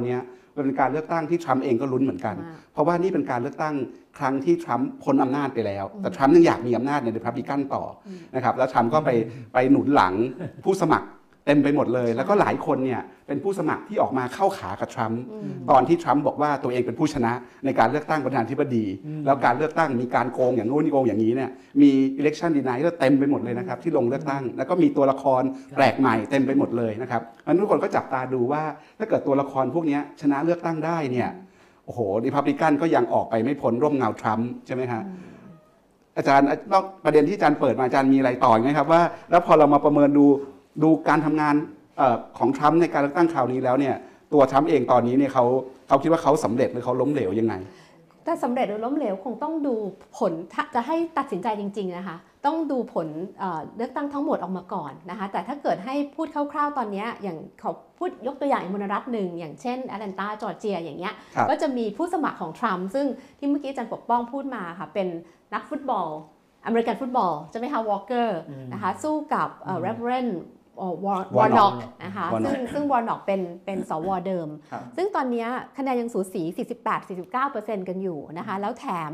มีในในพื้นที่นี้เนี่ยมีผู้สมัครคนที่3นะคะจากเอ่อพรรค liberal ดังนั้นก็อาจจะยังไม่มีใครชนะ อันนี้เป็นเป็นตัวอย่างหนึ่งนะคะว่าในสหรัฐอเมริกาเนี่ยแต่ละมณรัฐด้วยความเป็น federal state เขาจะมีกฎหมายของเขาเองนะคะอย่างในแอตแลนตาในจอร์เจียเนี่ยเขากำหนดเลยว่าผู้ชนะต้องชนะ เกิน 50%ซึ่งมันเป็นกฎหมายที่เกิดขึ้นมาตั้งแต่ Civil War คือตอนนั้นเนี่ยเอ่อคนขาวเนี่ยอยู่กระจัดกระจาย แล้วคนดำเนี่ยมีแนวโน้มที่จะเลือกชัดเจนนะคะเขากลัวว่าคนดำเนี่ยเลือกแล้วมันจะทำให้คนขาวแพ้ เขาก็เลยบอกว่าจะต้องชนะเกิน 50%แล้วกฎหมายเนี่ยมันเลยดำรงอยู่ทุกวันนี้นะคะทีนี้พอมันเป็นแบบนี้แล้วเนี่ยมันก็อาจจะทำให้ในมณรัฐนี้อาจจะยังไม่รู้ว่าใครจะชนะ ซึ่งจะทำให้ในที่สุดแล้วเนี่ย อาจจะต้องไปรอถึงประมาณเดือนหน้าหรือกลางเดือน วันที่6ธันวาครับค่ะใช่ไหมรันออคะฟอิถึเล็งกจะชัน run มีวันที่ off อ่า6 6ธันวาถ้าเกิดวันถ้าเกิดรอบเนี้วอร์น็อกชนะ เราได้คะแนนไม่ถึง 50%ค่ะอ่าก็จะต้องไปรอนะคะดังนั้นเราอาจจะยังไม่แน่ใจว่าใครจะค o n t r o l เอ่อเซเนตจริง ๆ นะคะ นอกเหนือจากตรงนี้แล้วเนี่ยตัวแสดงที่พูดง่ายๆว่าเดินไปกับทรัมป์เลยเนี่ยก็จะมีมาจอรีเทเลอร์กรีนอืม สสเขต 14 ของจอร์เจียเหมือนกันโอ้โหเธอเขาเรียกว่าคือจะเรียกว่าเป็น Marjorie Taylor Greene model คือเป็นคนที่ปฏิเสธการเลือกตั้งที่ไบเดนชนะนะคะแล้วก็มองว่าการเลือกตั้งที่ผ่านมาเนี่ยมันมันเอ่อเต็มไปด้วยความไม่ชอบมาพากลนะคะ หรือว่าในในแอริโซนาไหมคะ คือแคร์รีเล็กครับอ่าครับเนี่ยนะคะก็ซึ่งแพ้ไปเป็นอยู่เป็นแพ้กไปอ v เนอร์นะคะ นี่คือตัวอย่างของของเอ่อ จะใช้ว่าสาวกก็อาจจะไม่สุภาพ แต่ก็คือเป็นเป็นคนที่อยู่ข้างไกลทำรวมถึงรวมถึงเมื่อกี้ที่พูดไปก็คือเควินแมคคาร์ธีซึ่งมีแนวโน้มว่าจะขึ้นมาเป็นเอ่อ House Majority Leader ครับเนี่ยคนเหล่านี้เนี่ยนะคะมันจะเป็นตัวที่บอกว่าไม่ว่าไม่ว่าจะอย่างไรก็ตามไม่ว่า Republican จะชนะ Senate ได้หรือเปล่าเนี่ยแต่ถ้าเกิดเราคุยกันว่า Republican ชนะ House เนี่ยสองปีข้างหน้าเนี่ยต้องบอกว่า หนักหนาสาหัสนะคะสำหรับสำหรับ Republican เอ้ยสำหรับ Democrat อืมนะคะส่วนสำหรับทรัมป์เนี่ยคือครั้งนี้ถ้าเกิดประเมินณจุดนี้เนี่ยเชื่อว่าเอ่อวันนี้ไม่ได้เป็นวันที่ดีสำหรับทรัมป์ครับอ่านะคะไม่ไม่ได้ไม่คือไม่ได้เต็มร้อยอะ่ะแล้วก็อาจจะสอบตกด้วยซ้ำในแง่ที่คนที่ทรัมป์เลือกมาแฮนด์พิกมาเนี่ยเอ่อไม่ได้ชนะเยอะมากอย่างที่ทรัมป์ตั้งใจ ซึ่งมันก็จะเป็นตัวบอกเออว่าในที่สุดแล้วเนี่ยเอ่ออ คนอเมริกันก็ยังให้ความสำคัญกับอืมทิศทางประชาธิปไตยใช่เนื้อดินของประชาธิปไตยอยู่อืมอยู่มากทั้งทั้งที่เศรษฐกิจแบบนี้ครับนะคะ แล้วเอ่อขอโปรยไว้สำหรับอาจารย์อาจารย์ธเนศว่าครับคือไม่ว่า rate เอ่อ approval rating คือความนิยมของไบเดนจะต่ำมากคือ 42%นี่ต่ำเป็นประวัติการเลยนะคะ แต่ผลงาน 2 ปีที่ผ่านมาของไบเดนนี่ต้องบอกว่ามาเต็มเหนี่ยว ผ่านกฎหมายสำคัญได้เยอะนะคะการเอ่อกฎหมายสิ่งแวดล้อมนี่สำคัญมากนะคะกฎหมายเรื่อง infrastructure ก็ผ่าน ซึ่งกฎหมาย infrastructure ก็คือการเอ่อสร้างถนนหนทางคมนาคมทั้งหลายเนี่ยสมัยทรัมป์ก็พยายามจะผ่านแต่ผ่านไม่ได้ ไม่ได้รับเสียงข้างมากในสภา แต่ว่าไบเดนก็ผ่านได้นะคะแล้วล่าสุดเนี่ยก็คือเร่งผ่านกฎหมายเอ่อเยียวยาการเงินเฟ้อนะคะซึ่งถือว่าเป็นกฎหมายเศรษฐกิจสำคัญเนี่ยผ่านได้ แต่ rating approval rating เนี่ยไม่ดีเลย แล้วในช่วงของการหาเสียงเองไบเดนก็พูดได้ไม่ได้ไม่ได้ใจเท่าไหร่นะ คนที่ทำให้คะแนนกระเตื้องขึ้นเนี่ยน่าจะเป็นโอบามาคือไปที่ไหนในหลายๆมณรัฐเนี่ยสิ่งที่โอบามาพูดเนี่ยเอ่อทำให้ชุบชูใจคนเดโมแครตและทำให้ออกมาเลือกกันอืมค่ะครับ รอบหลังช่วงช่วงใช่อาทิตย์หลังๆ ก็จะเห็นโอมาออกมาหาเสียงใช่เลือกตั้งราวกับเป็นผู้สมัครเองเป็นผู้สมัครเองก็รู้ว่าไบเดนเขาคงไบเดนไปเดาเดาบรรยากาศถูกไงคือครับทำงานด้วยกันหลายปีแล้วครับก็เลยเดาเนี่ยไงว่าทำไมไปช่วยโดนไบเดนโจใช่ไม่ไหวแล้วโจของข้าพเจ้าคงจะแย่ในครับงานนี้แล้วโจโจของอาจารย์เป็นไงบ้างครับ อาจารย์ดูโจไบเดนทำงานมา 2 ปีเนี่ยคือเอ่อคะแนนนิยมที่ค่อนข้างต่ำบางบางโพลก็บอกว่า 40 บางโพลบอกว่าต่ำกว่า 40 นะครับเอ่อผมก็ยังแปลกใจนะว่าทำไมคะแนน ไอ้ไอ้ไอ้รับรอง rating approval ของแกเนี่ยทำไมเน้นต่ำแบบทรัมป์อะผมผมอธิบายไม่ถูก คือไม่ได้ไปดูวิธีการต่างๆเนี่ยก็เลยยครักบยอดตรงนั้นไปก็แค่แค่ถือว่ามันคงเป็นอะไรธรรมเนียมของการทำไอ้ rating แบบนี้มั้งมันจะต้องมีตัววัดแบบนั้นเนี่ยคือถ้าใช่ตัววัดแบบที่แบบเศรษฐกิจครามอาชญากรรม แล้วก็เรื่องที่แบบคือเป็นเรื่องแบบอะไรอะอ่าเป็นเรื่องใหญ่ในแต่ละช่วงอะใช่ไหมอันเนี้ยผมคิดว่า ไบเดนไม่ไม่ได้ไปไปไปมีทีมที่ทำงานเรื่องพวกเนี้ยผมว่าทีมแกก็เป็นเป็นเอ็นจีโอเก่า หรือเป็นคนที่ทำงานพวกชนกลุ่มน้อยแกเอาคนที่มาร่วม cabinet แกเนี่ยจะตั้งอยู่อยู่ในสำนักงานสำนักงานอะไรเนี่ยเป็นคนซึ่งถ้าเป็นแต่ก่อนเนี่ยคือไม่มีที่ให้เขาอะเป็นครับพวก minority เป็นอเมริกันอินเดียนเป็นอเมริกันลาติโนเป็นอะไรต่างๆเป็นผู้หญิงเป็นอะไรต่างๆเนี่ย ไม่มีทางเลยที่จะขึ้นมาอยู่ตำแหน่งรัฐมนตรีได้ต่างๆเนี่ยไบเดนก็กระจายงานพวกนี้ทำบริต่างๆเนี่ยคือเชื่อฝีมือเชื่ออยากเห็นผลงานต่างๆเนี่ยแล้วหลายคนเขาก็ทำมีผลงานนะแต่ผลงานพวกเนี้ยมันไม่มันไม่ทานสเลตมาเป็นคะแนนนิยมอืมมันไม่ออกมาในรูปของ headline หัวหัวพาดหัวข่าว ทีวีอะไรต่างๆไม่มีเลยแปลกโซเชียลมีเดีย Facebook ก็ยังไม่พูดถึงอะไรต่างๆเนี่ย จนกระทั่งต้องไปเจาะนะต้องต้องไปสัมภาษณ์เป็นข่าวบางอันเราถึงรู้ว่าอ๋ออีตาคนนี้มันคิดใช้ tax reduction เว้ยไอเนี่ยไมเคิลเบนเน็ตเนี่ยเนี่ยผมเพิ่งอ่านมาสองคืนเนี่ยเนี่ยอยู่ที่โคโลราโด ไม่มีใครรู้จักเนี่ยผมผมดูมาเย็นนี้รู้สึกว่าแกรักษาตำแหน่งได้ครับคือได้คือคือยังยังได้นะได้อยู่ ก็แสดงว่าคนเนี้ยก็ยังชื่นชมงานของเขาอยู่ต่างๆเนี่ยแต่งานแบบเนี้ยเป็นงานที่มันไม่มีคะแนนระดับชาติเนี่ย อันนี้เพราะฉะนั้นผมบอกเมื่อกี้นี่ว่าไอ้ไอ้ไอ้การเลือกตั้งหรือหรือคะแนนที่ที่ที่วัดแบบโพลต่างๆ เนี่ย มันผิดจากความจริงเนี่ยค่อนข้างเยอะแต่ถ้าถูกก็มีเหมือนกันไม่ใช่มันผิดทั้งหมดคือถูกเหมือนกันแต่ว่ามันอาจจะไม่ได้ถูกแบบแบบตัวเลขอะว่า 30 มันแปลว่าอะไรซึ่งแปลว่า การปกครองของของไบเดนคือคือติดลบหรือหรือไม่ก็ศูนย์อย่างนี้นะคือสอบตกอะใช่ไหมถ้าสอบตกแล้วแล้วมันจะมีอะไรพูดเหรอ ไม่ใช่เพราะผมถ้าดูจากตรงงานอย่างที่อาจารย์สิริพันธ์พูดถึงใช่ไหมอย่างน้อยแกผ่านไอ้พระราชบัญไอ้รัฐบัญญัติใหญ่ๆเนี่ยสองชิ้นต่างๆไอ้เล็กๆไม่ต้องพูดถึงอย่างนี้ครับ infrastructure นะซึ่งก็ก็ก็ลงทุนแบบมโหฬารในนางนะอันแรกแล้วก็ผ่านไปใช่ไหมโจทย์มันยากด้วยเหรอครับอาจารย์ เพราะว่าใช่เรามันคือโจทย์การจัดการเศรษฐกิจยุคใช่แล้วมันหลังโควิดมันมันมันใช้เงินเยอะแล้วมันก็ไปไปอะไรอินโวคนหลายกลุ่มเลยทั้งในเมืองนอกเมืองต่างใช่ไหมแค่เอาพวกพรรคเดโมแครตรวมกันนะยอมเนี่ย ก็เกือบตายแล้ว แล้วในวุฒิสภาเนี่ยใช่ไหมสองสิงห์ใช่ไหมก็คือโจแมนชินกับซิเนมาอืม no ทุกบิลเลยทางมึงอะไรมากูสองคนนี้ไม่เอาหมดเลยแกไม่ใช่ฝ่ายขวาไม่ใช่เป็นนั่นนะ เพียงแต่ว่าเขาก็มี agenda เขาเขาอยากได้อย่างอื่นเขาอยากได้ที่ก้าวหน้ากว่านี้นะนะใช่ไหมเขาบอกนี่มันไม่ถึงนี่มันยังเอ้ยนมแนบมันยังถ้าเอายังเอาสุดๆเลยนะนะแต่แต่โจแมนชินไม่โจแมนชินมันจะกลับไปหาเวอร์จิเนียกลับไปหา miner แกหาพวกเหมืองแร่แก ซึ่งก็ไปอีกแบบหนึ่งต่างเนี่ยเจอสองคนนี้เนี่ยมันไม่ผ่านอืมผลักมาหลายครั้งเนี่ยไอ้สุดท้ายเนี่ยที่ที่ไบเดนแกโทรคุยกับโจแมนชินใช่ไหมแบบว่า ใช้ทุกทุกทุกกลเม็ดเลยนะที่แกใช้ในในในรัฐสภามา 20 ปีนะใช่ไหมว่า คือถ้าประธานดีไม่มาพูดกับแก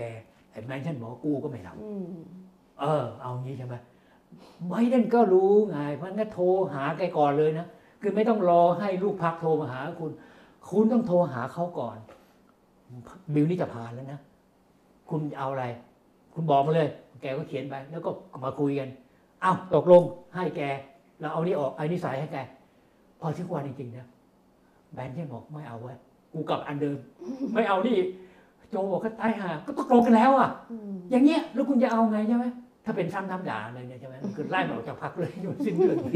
มันกฎหมายไม่ผ่าน ทรัมป์ผ่านไม่ได้เลยเพราะเพราะด่าเช็ดเลยพวกเนี้ยคนที่ไอ้ไอ้ฟรีดอมคอร์กัสพวกพวกเศร้าภาคใต้เนี่ยที่จะออกกฎหมายซึ่งกฎหมายเนี่ยเป็นผลประโยชน์จากที่มีกันทั้งนั้นเลยสมัยยุคแรกอะใช่ไหมแต่ทรัมป์มันไม่ยอมไปเจรจากับพวกนั้นเพราะพวกนั้นมันขวาสุดๆเลยนะมึงไม่เจรจากูก็ไม่ให้ ไม่ยอมไม่ยอมนู่นนะเพราะผมประโยชน์เฉพาะตัวมันเยอะมากอย่างเงี้ยอย่างเงี้ย เพราะฉะนั้นแต่แง่นี้เนี่ยผมคิดว่าไบเดนใช้อะไร ยุทธศาสตร์ ยุทธทำอะไรศิลปะของการเป็นผู้นำในในในวุฒิสภา ในรัฐรัฐสภาเนี่ยแมนแนนซี่จัดการอยู่ได้ วุฒิสภาหนักๆผมคิดว่า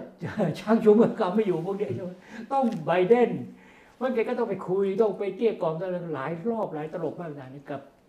แมนชั่นกว่าที่จะได้ให้จดหมายอันสุดท้ายเนี่ย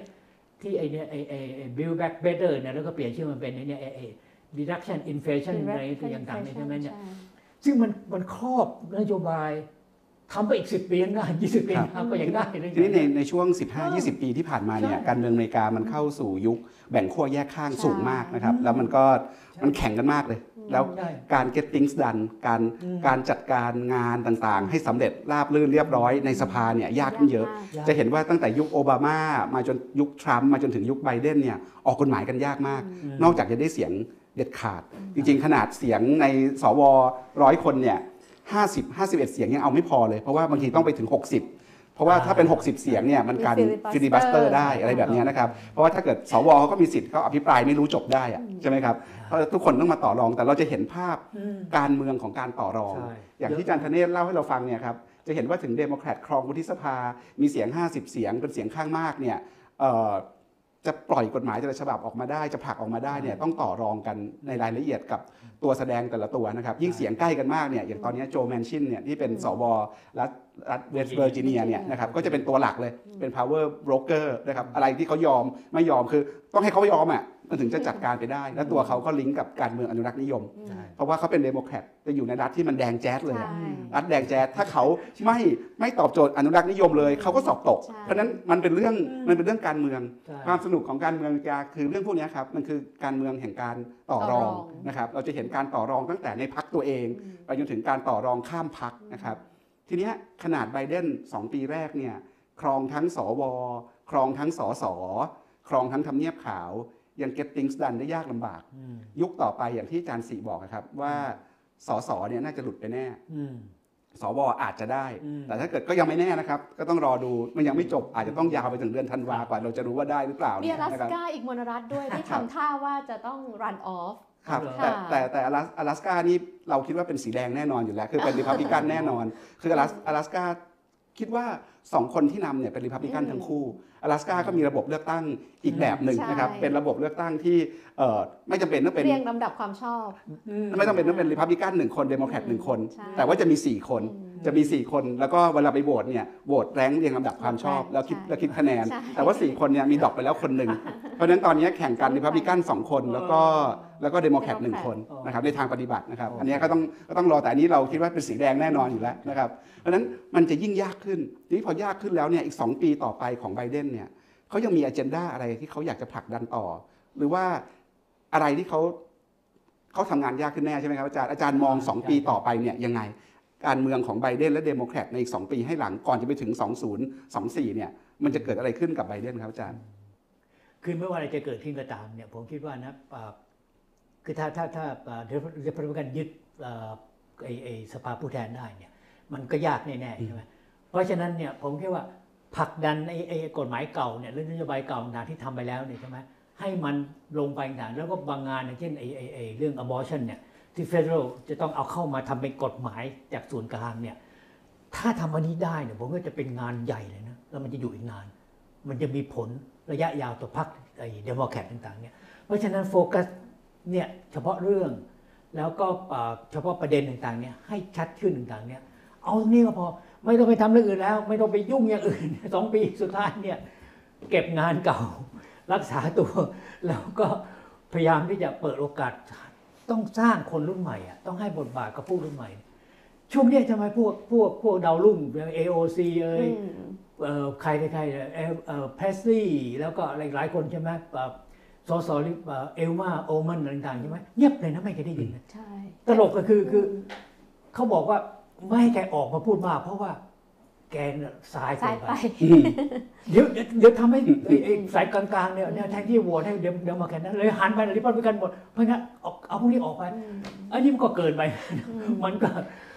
ก็ต้องหาทางคุณคุณจะต้องทำไงให้พัก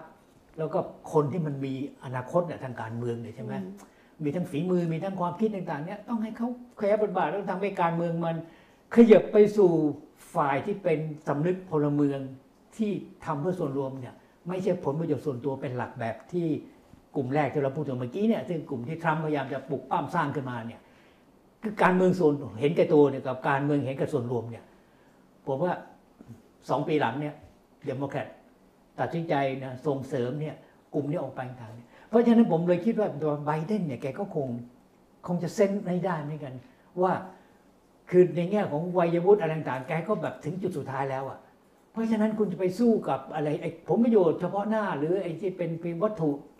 ชั่วชั่วคราวต่างๆมันไม่ยืน คุณต้องสู้กับความคิดอุดมการความเชื่ออะไรต่างที่มันนู่นระยะยาวเลย สิทธิสตรี สิทธิการทำแท้ง สิทธิความเท่าเทียมกัน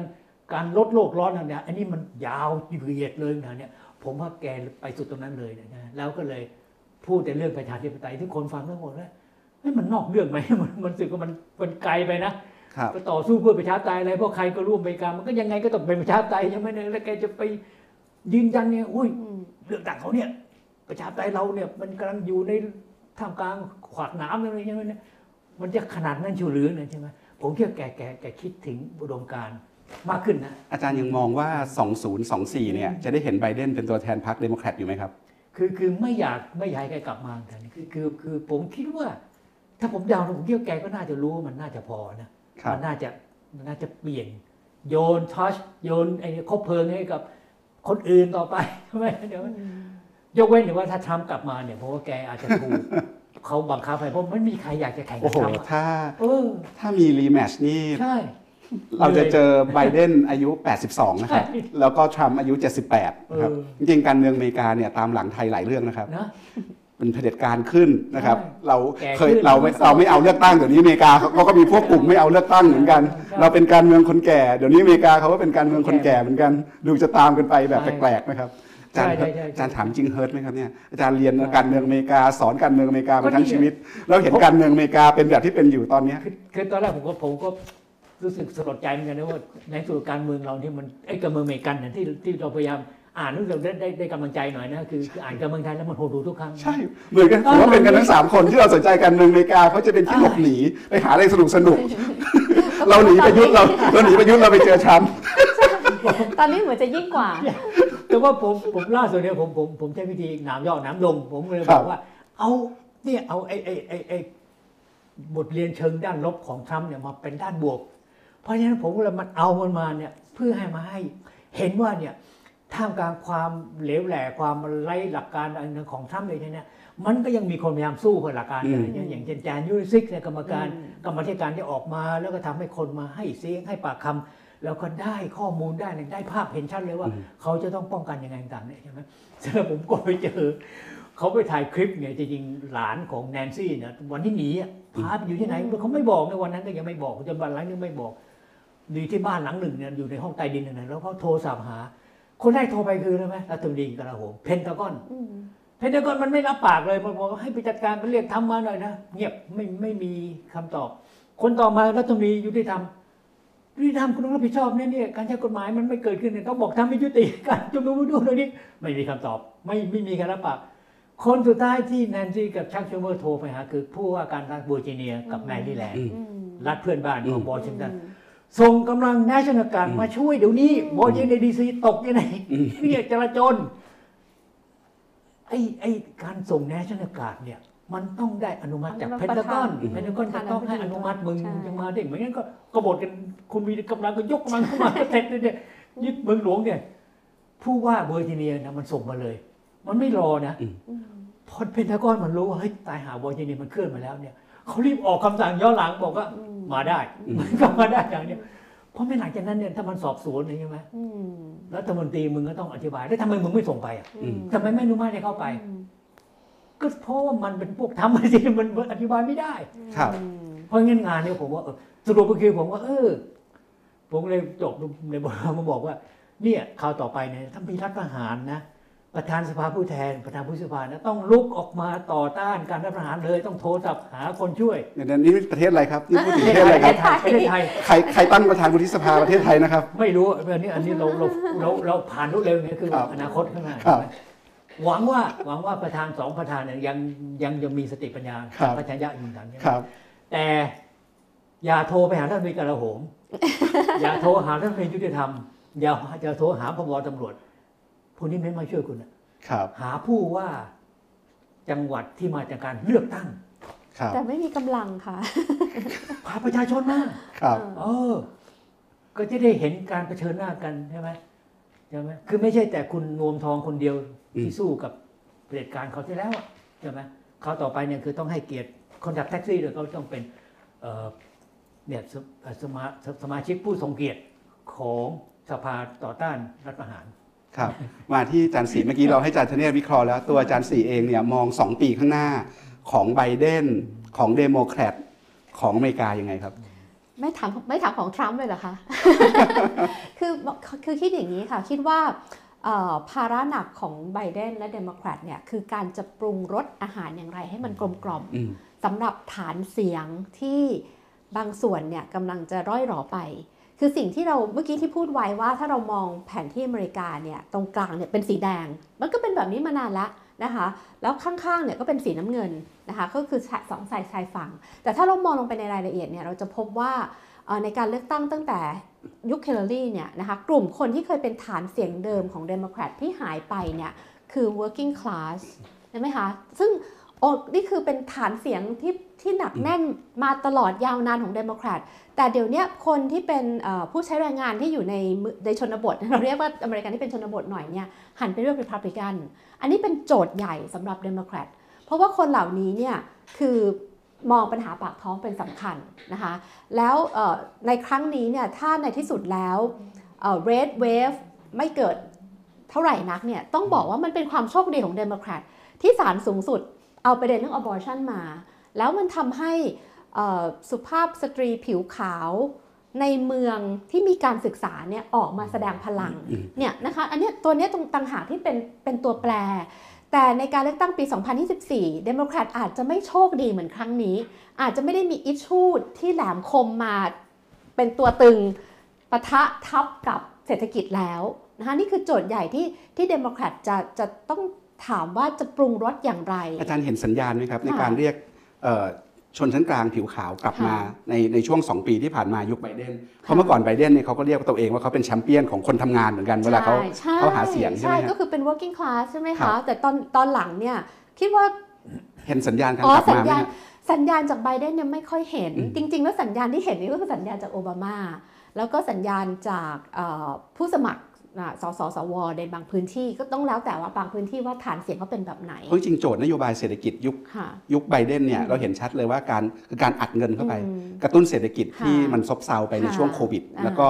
เน้นการจ้างงานเยอะๆเน้นการลงทุนในใช่โครงสร้างพื้นฐานเยอะๆโจทย์ใหญ่ก็คือมาตอบโจทย์พวกนี้ครับ ตอบโจทย์ คือเราเห็นในแง่กฎหมายและโครงสร้าง คือเข้าใจว่าไบเดนเนี่ยมองออก แต่ในแง่ของการสื่อสารและส่งสารว่าเนี่ยเอ่อเดโมแครตกำลังทำเพื่อคุณนะเนี่ยมันยังไม่ออกมา ดังนั้นถ้าเกิดทำไมถึงเราคิดว่ายังไม่ออกมา เพราะว่ายังดูผลเลือกตั้งเนี่ยมันยังคนกลุ่มนี้ยังเทไปที่ Republican อยู่ครับแต่จริง ๆ แล้วไบเดนพยายามจะแก้โจทย์นี้แหละ คือไอ้เอ่อเอ่อ infrastructure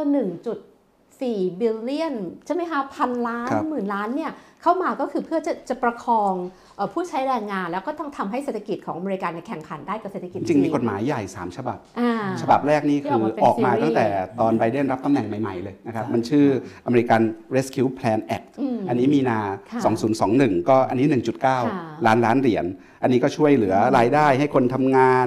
ให้ jobless benefit คือ benefit กับคนที่ตกงานมีมี ให้เครดิตภาษีกับคนที่มีลูกอะไรแบบเนี้ยนะครับใช่อันนี้ก็ลงทุนไปเยอะใช่ลงทุนในโรงเรียน ดึงเอาเด็กกลับเข้าสู่โรงเรียนหลังโควิด อันที่สองมันชื่อ Infrastructure Investment and Job ใช่ Act อืมอันนี้ก็ไล่ๆมาปลายปีพฤศจิกายน 2021 อะไรเงี้ยครับ อันนี้ 1.2 ล้านล้านเหรียญ อันนี้ลงทุนสร้างถนนสะพาน ระบบรางขนส่งมวลชน ท่าเรืออะไรต่างๆ พวกเนี้ยครับค่ะแล้วก็จริงๆ มันจะมีอันใหญ่อีกอันหนึ่งก็คือไอ้ Build Back Better Plan อ่า Act ใช่อันนี้อันเนี้ยตอนแรกจริงเดโมแครตวางไว้ค่ะ3.5 ล้านล้านเหรียญ แล้วพอไปต่อรองก็เจอแมนชินที่อาจารย์ใช่ธเนศบอกเนี่ยครับบอกว่าหายไปเขาไม่มีเยอะวันอนุมัติเกินใช่1.2 และ 1.5 ล้านเหรียญอะไรอย่างเงี้ยนะครับ ก็หายไป แต่ว่าตอนหลังเนี่ยมันกลับมาอืมมาปรับมาเป็นจนมันแปลง Inflation สภาพออกมาเป็น Inflation Reduction Act นะครับ แต่ว่าไอ้ตัว Inflation Reduction Act เนี่ย ถ้าเราไปดูกฎหมายจริงๆอะ มันจริงๆ ในทางแบบเศรษฐศาสตร์แบบ conventional เนี่ย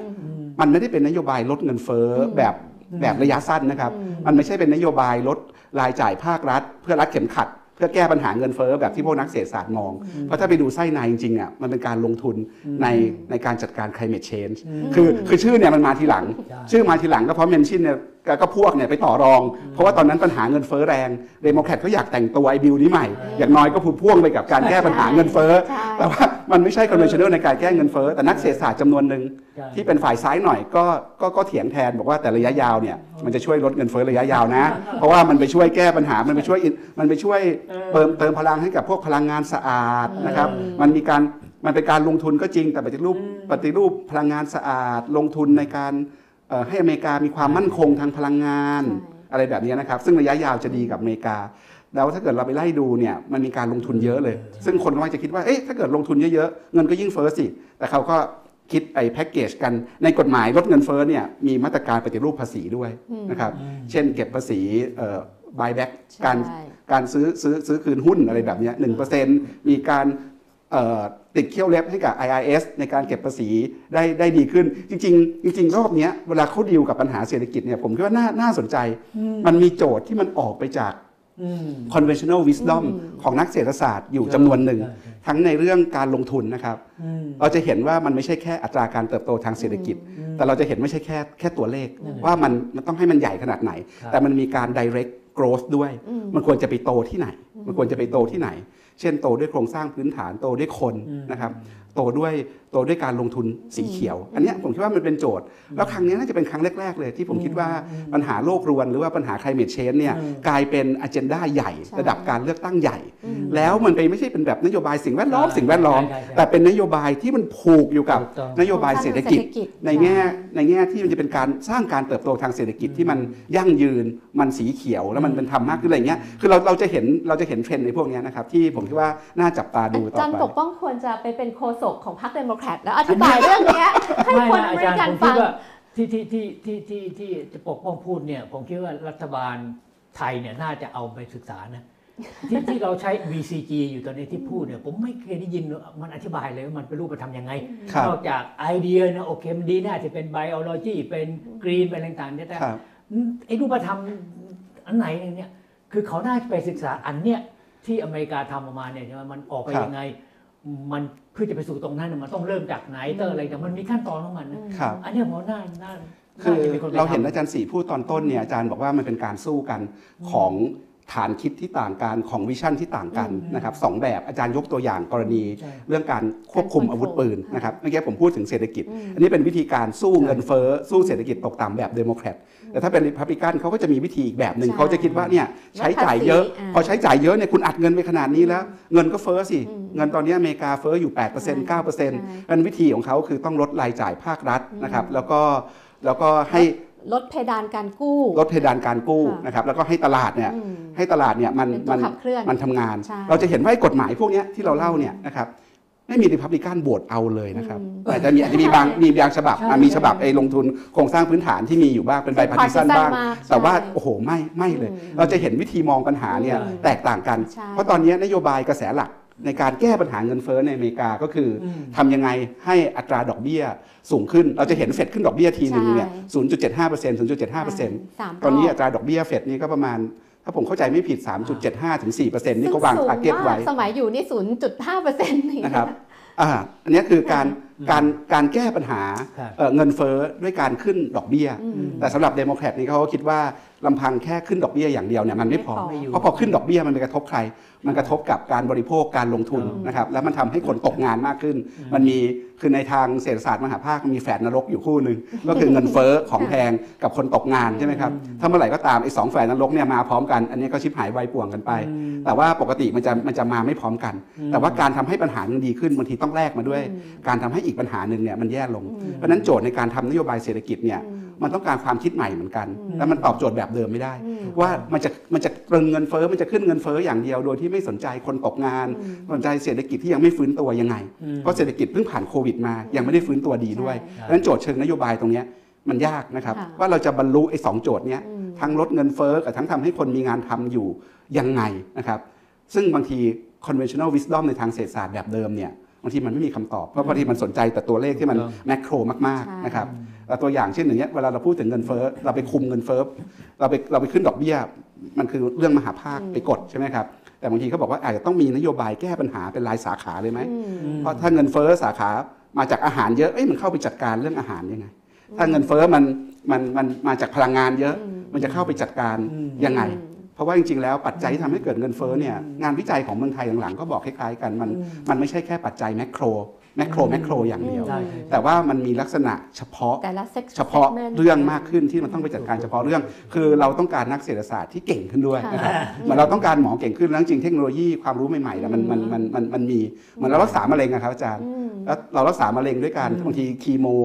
หรือบางทีฉายแสงแต่มันมันกระทบทางร่างกายตายหมดเลยแต่หลังๆพัฒนาการเนี่ยมันมี precision medicine ใช่ ว่าเป็นตรงไหนก็เข้าไปจัดการตรงนั้น ถูกต้อง แต่พวกนักเศรษฐศาสตร์เนี่ยไม่ค่อยคิดแบบเนี้ยค่ะ พวกนักเศรษฐศาสตร์จะชอบจะชอบแบบฉายแสงให้ตายไปหมดอะแล้วก็แก้ปัญหามันง่ายแต่ว่าเออออะไรอย่างเงี้ยครับมันก็ต้องการเรียกร้องนะ เอ่อ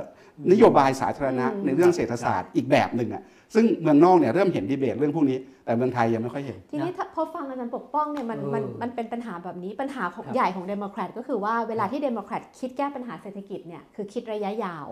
นะคะแล้วก็ผลกระทบของมันเนี่ยอาจจะต้องรออีก อย่างน้อย 4 ปี 5 ปีหรือ 8 ปีหรือ 10 ปีด้วยซ้ำไปอืมแต่ว่าในระหว่างนั้นเนี่ยเศรษฐกิจมันรอไม่ได้อืมริพับลิกันก็จะเข้ามาเข้ามาแทนที่ถูกต้องแล้วก็เข้ามาฉกฉวยอืมผลพวงที่เดโมแครตได้วางถูกเอาไว้ในการแก้ปัญหา อันนี้มันเป็น cycle ของการเมืองอเมริกันที่เป็นแบบเนี้ยอืมคือพอเศรษฐกิจตกนะคะเดโมแครต ก็เปลี่ยนอ่าก็เปลี่ยนก็จะเป็นริพับลิกันทั้งๆที่จริง ๆ แล้วเนี่ยเดโมแครตพยายามจะแก้ปัญหาเศรษฐกิจด้วยโครงสร้างแบบนี้ อันเนี้ยถ้าคุยกับคนเดโมแครตคนอเมริกันที่เป็นเดโมแครตเขาจะมองว่าเพราะคนเดโมแครตเนี่ยเป็นคนที่คิดเยอะแก้ปัญหายากถูกต้องคือรีพับลิกันเข้ามาเนี่ยอย่างอย่างเดียวเลยคือ read my lips คือลดภาษีใช่ไหมคะใช่ใช่ง่ายที่สุด แล้วมันเห็นผลทันตาเออเห็นผลเร็ว กระตุ้นเศรษฐกิจได้เร็ว แต่เดโมแครตเข้ามาก็อย่างเนี้ยแหละ วางโครงสร้างใหญ่นะคะเอ่อรอผลกระทบผลพวงที่จะกระเตื้องขึ้นมาจะกระเตื้องมันเนี่ยรอไปก่อนรีพับลิกันเข้ามาฉกฉวยเออมันจะเป็น cycle แบบนี้ซึ่งแต่ซึ่งอันนี้คือโจทย์ใหญ่ของครับเดโมแครตแต่ทีนี้ที่อยากจะพูดนิดเดียวก็คือว่าเออในครั้งนี้เนี่ยสิ่งที่ไบเดนทำเนี่ยเราคิดว่าเดโมแครตในภาพรวมมองก็คือเขามองไม่ใช่แค่เรื่องเศรษฐกิจ แต่มันพ่วงไปกับเรื่องเออสภาพแวดล้อมอืมนะคะเอ่อซึ่งเขาคงเล็ง ผู้เลือกตั้งผู้สนับสนุนสนับสนุนพรรคที่เป็นคนรุ่นใหม่ อันเนี้ยมองมองไปแบบนี้ ซึ่งถ้าทำสำเร็จหมายความว่า message และสารเหล่านี้ส่งไปได้เนี่ยอืมจุดดีของเดโมแครตก็คือคุณจะเป็นพรรคของคนรุ่นใหม่ในอนาคตอืมนะคะซึ่งปัญหาหนึ่งก็คือว่าคนคนรุ่นใหม่คนอายุน้อยเนี่ยออกมาใช้สิทธิเลือกตั้งน้อย แต่ว่าสองครั้งที่ผ่านมาเนี่ยออกมาเยอะขึ้น ในขณะที่ริพับลิกันเนี่ยในการเลือกตั้งครั้งนี้อืมสิ่งที่ยังเห็นอยู่ก็คือว่า value หรือคุณค่าทางการเมืองแบบริพับลิกันเนี่ยยังอยู่อืมและยัง ยังพ่วงอยู่กับทรัมป์แต่ว่าในอนาคตเนี่ยคุณจะกลายเป็นพรรคของคนอาวุโสคนอืมแก่คนที่มีค่านิยมแบบดั้งเดิม อันเนี้ยในระยะยาวเนี่ยมันอยู่ที่ว่าสองพักเนี่ยจะปรุงรสยังไง แต่ปัญหาใหญ่ที่สุดก็คือว่าดูแล้วทั้งสองพักไม่มีผู้สมัครที่เป็นตัวเต็งมาอืมมาสู้กับเอ่ออมไบเดนแล้วก็อืมเอ่ออมทรัมป์ เป็นไปได้สูงมากอืมที่ที่เราจะเห็นคู่นี้ 2024 เป็นรีแมตช์รอบนี้อาจารย์เห็นอืมตัวแสดงใหม่ๆไหมครับอืมคนที่เป็นดาราในค่ำคืนการเลือกตั้งที่สปอตไลท์ส่องไปแล้วเออมันเด่นเหลือเกิน ที่จริงเขาบอกว่ามีอืมคนที่สร้างประวัติศาสตร์ใหม่นะ แต่อืมถ้าถามว่าเด่นมากพอที่จะขึ้นมาเนี่ยอืมไม่เห็นถ้าอย่างฟลอริดาของ Republican เนี่ยเราก็จะเห็นเด s ซ n น i s ใช่ไหมคะที่ที่แบบทรัมป์ออกมาเริ่มกังวลใจแล้วว่า จะมาเป็นคู่แข่งแล้วออกมาปราม แต่ว่าเท่าที่ดูเนี่ยก็ยังยังคิดว่ายังอีกไกลอืมคขรัองบของเดโมแครตนี่ยังไม่เห็นเลยแล้วมแคมเบล a แฮร์ริสซึ่งซึ่งน่าจะเพอร์ฟอร์มดีกว่านี้แต่ต้องบอกว่าอืมผิดหวังมากอืมนะคะสองปีที่ผ่านมาเนี่ยยังไม่เห็น นี่ครัแอบนแอนแอนดูแยงเขาเขาอ๋อหายไปเลยใช่หายไปเลยครับอาจารย์เขาไม่รู้อยู่ไหเขานเป็นรัฐมนตรีอยู่แคบิเนตแต่ใช่ไหมไม่ได้มีบทเดี๋ยวบาทใครใครใครที่ไม่แน่ใจครับอาจารย์เป็นใครเป็นใครเป็นที่รัฐมนตรีหายไปเลยมีมีพีทบูเดจัสอ่าอ่าบูพีทเจสพีทเนี่ยยังมีเออมีบทบาทอยู่เออพีทอ่าพีทตอนนี้เป็นรัฐมนตรีคมนาคมคขมนนาคมส่งอะไรเงี้ยครับเอครับอของแกก็ไม่เร็วนะครัแต่บนี่ก็ยังคิดว่ายังยังห่างอยู่ แต่ว่าก็เหรออีอีกสองปีอะค่ะครับมคือวันนี้ถ้าเกิดเราไปไล่อ่านข่าวอืมก็จะเห็นว่าเอ่อ ข่าวตะวันตกก็จะส่องไฟไปที่รอนเดอะซันติสาก็คือของคนชนะของเอ่อ Florida ผู้ว่าการรัฐฟลอริดาของซึ่งคราวเนี้ย Republican ชนะขาดนะครับอืมชนะขาด 20 กว่า 20 กว่าเปอร์เซ็นต์เลยใช่นะครับแล้วก็คนนี้ก็ยังหนุ่ม ผมไปไล่ดูประวัติมาอายุ 44 เองค่ะนะครับอดีตอดีตเอ่อสสสามสมัย แล้วก็เป็นผู้ว่าการรัฐหนึ่งสมัยมแต่อันหนึ่งที่เขา ที่มันน่าสนใจอาจารย์อาจารย์สีพูดถึงว่าฐานเสียงเดโมแครตเนี่ยอืมมันค่อยๆ หายไปอย่างเช่น working class คือคนทำงานชนชั้นกลางเอาไม่ใช่คนคนคนทำงานอะอืมหายไปนะครับ Hispanic เนี่ยเมื่อก่อนเคยเป็นฐานเสียงอืมหลักนะครับ รอบเนี้ยเดอซานติสเนี่ยชนะผู้ว่าการรัฐ แล้วก็ไปชนะในไมอามี่ด้วย ซึ่งเมื่อก่อนไมอามี่เนี่ยเป็นเขตเดโมแครตเพราะมันก็มี Hispanic อืมเยอะ แล้วก็อีกอีกเขตหนึ่งที่คนจับตาดูเยอะคือที่เท็กซัสค่ะมันมีเขตอืมที่ Hispanic นำอืมแล้วเป็นเขตของเดโมแครตที่ครองมาเป็นร้อยปีอะไรอย่างเงี้ยนะครับ รอบเนี้ยก็มีริพับลิกันเจาะเข้าไปได้ มันมีคำอธิบายชัดเจนเลยค่ะ ว่าทำไม Hispanic ถึงเป็นเอ่อเออเป็นกลุ่มคนที่หายไปสำหรับเดโมแครตเออก็คือเรื่อง abortion rights นี่แหละอ๋อ คือมันกลายเป็นดาบสองคมไงคะ คือต้องบอกว่า Hispanic เนี่ยส่วนมากเป็นแคทอลิก Catholic แล้วแคทอลิกก็จะเคร่งมากเคร่งมากนะคะทำไม่ไม่ต้องพูดถึงทำแท้งเลยแม้แต่อืมทำหมันยังไม่ได้เลยออดังนั้นพอใช่จุดยืนเรื่อง abortion rights มาเนี่ยใช่ Hispanic ก็เลยหายไปนะคะอืมส่วนฟลอริดาเนี่ยเกิดขึ้นตั้งแต่ครั้งที่แล้วก็คืออืมกลัวความเป็น socialist ของอืมเดโมแครตอืมดังนั้นคนฟลอริดาเนี่ยส่วนหนึ่งเนี่ยมาจากคิวบาซึ่งหนีอืมฟิเดลใช่คาสโตรใช่มาใช่ก็แบบฉันไม่เอาอีกแล้วแบบ socialist แบบนั้น อันนี้ก็จะเป็นคำอธิบาย แล้วก็อันเนี้ยถึงว่าเป็นจะเรียกว่าเป็นทางสองแพร่งของเดโมแครตเออนะคะที่ว่าจะปรุงรสยังไงที่จะอืมรักษาฐานเสียงเดิมไม่ได้ แล้วก็แล้วรอบขยายฐานใหม่ได้แล้วรอบด้วยเนี้โมเมนตัมแบบจอร์เจียนะครับอ่าก็คือกลุ่มคนผิวดำที่อยู่ในรัฐทางใต้เนี่ยค่ะ ที่เราเห็นความสำเร็จของจอร์เจีย ที่อืมทำให้เดโมแครตได้เสียงข้างมากอืมในวุฒิสภาเนี่ยอ่ารอบเนี้ยคนก็หวังว่านอร์ทแคโรไลนาเนี่ยจะมีสึนามิอืมสีดำด้วยนะครับอะไรเงี้ยก็ยังไม่เกิดใช่รอบนี้ก็ยังไปเอามาเกิดไม่ได้โดมิโนเอฟเฟกต์ใช่ครับใช่ค่ะซึ่งครับยังต้องถึงคิดว่าในที่สุดแล้วเนี่ยถ้ามีคำหนึ่งที่จะอธิบายการเลือกตั้งครั้งนี้คือทั้งสองฝ่ายเนี่ยยังยันกันอยู่ที่เดิม ยังไม่มีอืมยังไม่มี red wave และขณะเดียวกันก็ยังไม่มี blue wave อืมครับยังไม่ยังไม่ยังสู้กันแบบ สูสี neck ครับ to neck อืมค่ะครับคำถามครับคำถาม คุยกันเอาคุยกันเราสามระดับคนสนุกกันครับเองครับเอ่อถ้าท่านผู้ฟังท่านผู้ชมมีคำถามอะไรก็สามารถเขียนมาได้นะครับ ที่ท้ายคอมเมนต์ของไลฟ์เรานะครับ ไม่แน่ใจว่าตอนนี้เริ่มมีคำถามไหมนะครับ แต่ว่าหน้าจอตอนนี้ของผมดับไปแล้วครับอ้าวรบรบกวนดูนิดนึงครับ หน้าหน้าจอดับก็เลยไม่เห็นคำถามครับโอ้ครับ ครับอ่าครับเอาไม่อ่าสิลั่นมาเลยครับเอ่อคำถามแรกนะครับ การที่ภายในพรรคริพับลิกันเอง มีนักการเมืองบางส่วนเป็นผู้ปฏิเสธผลเลือกตั้ง เมื่อปี 2020อืมไม่ใช่มีแค่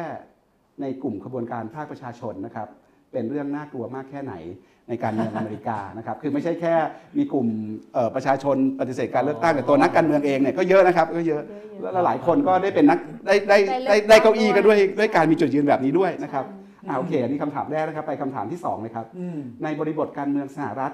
ปัจจุบันจริง ๆ แล้วการเมืองที่มีแค่สองพรรคพรรคใหญ่ผลัดกันขึ้นมามีอำนาจทำให้นโยบายต่างๆ มีโอกาสอืมพลิกกลับลำไปมา อันเนี้ยถือว่าเป็นวิกฤต ประชาธิปไตยของสหรัฐไหมนะครับอืมคำถามที่ 3 ภาวะ polarization ในสังคมอเมริกันพอจะมีทางออกบ้างไหม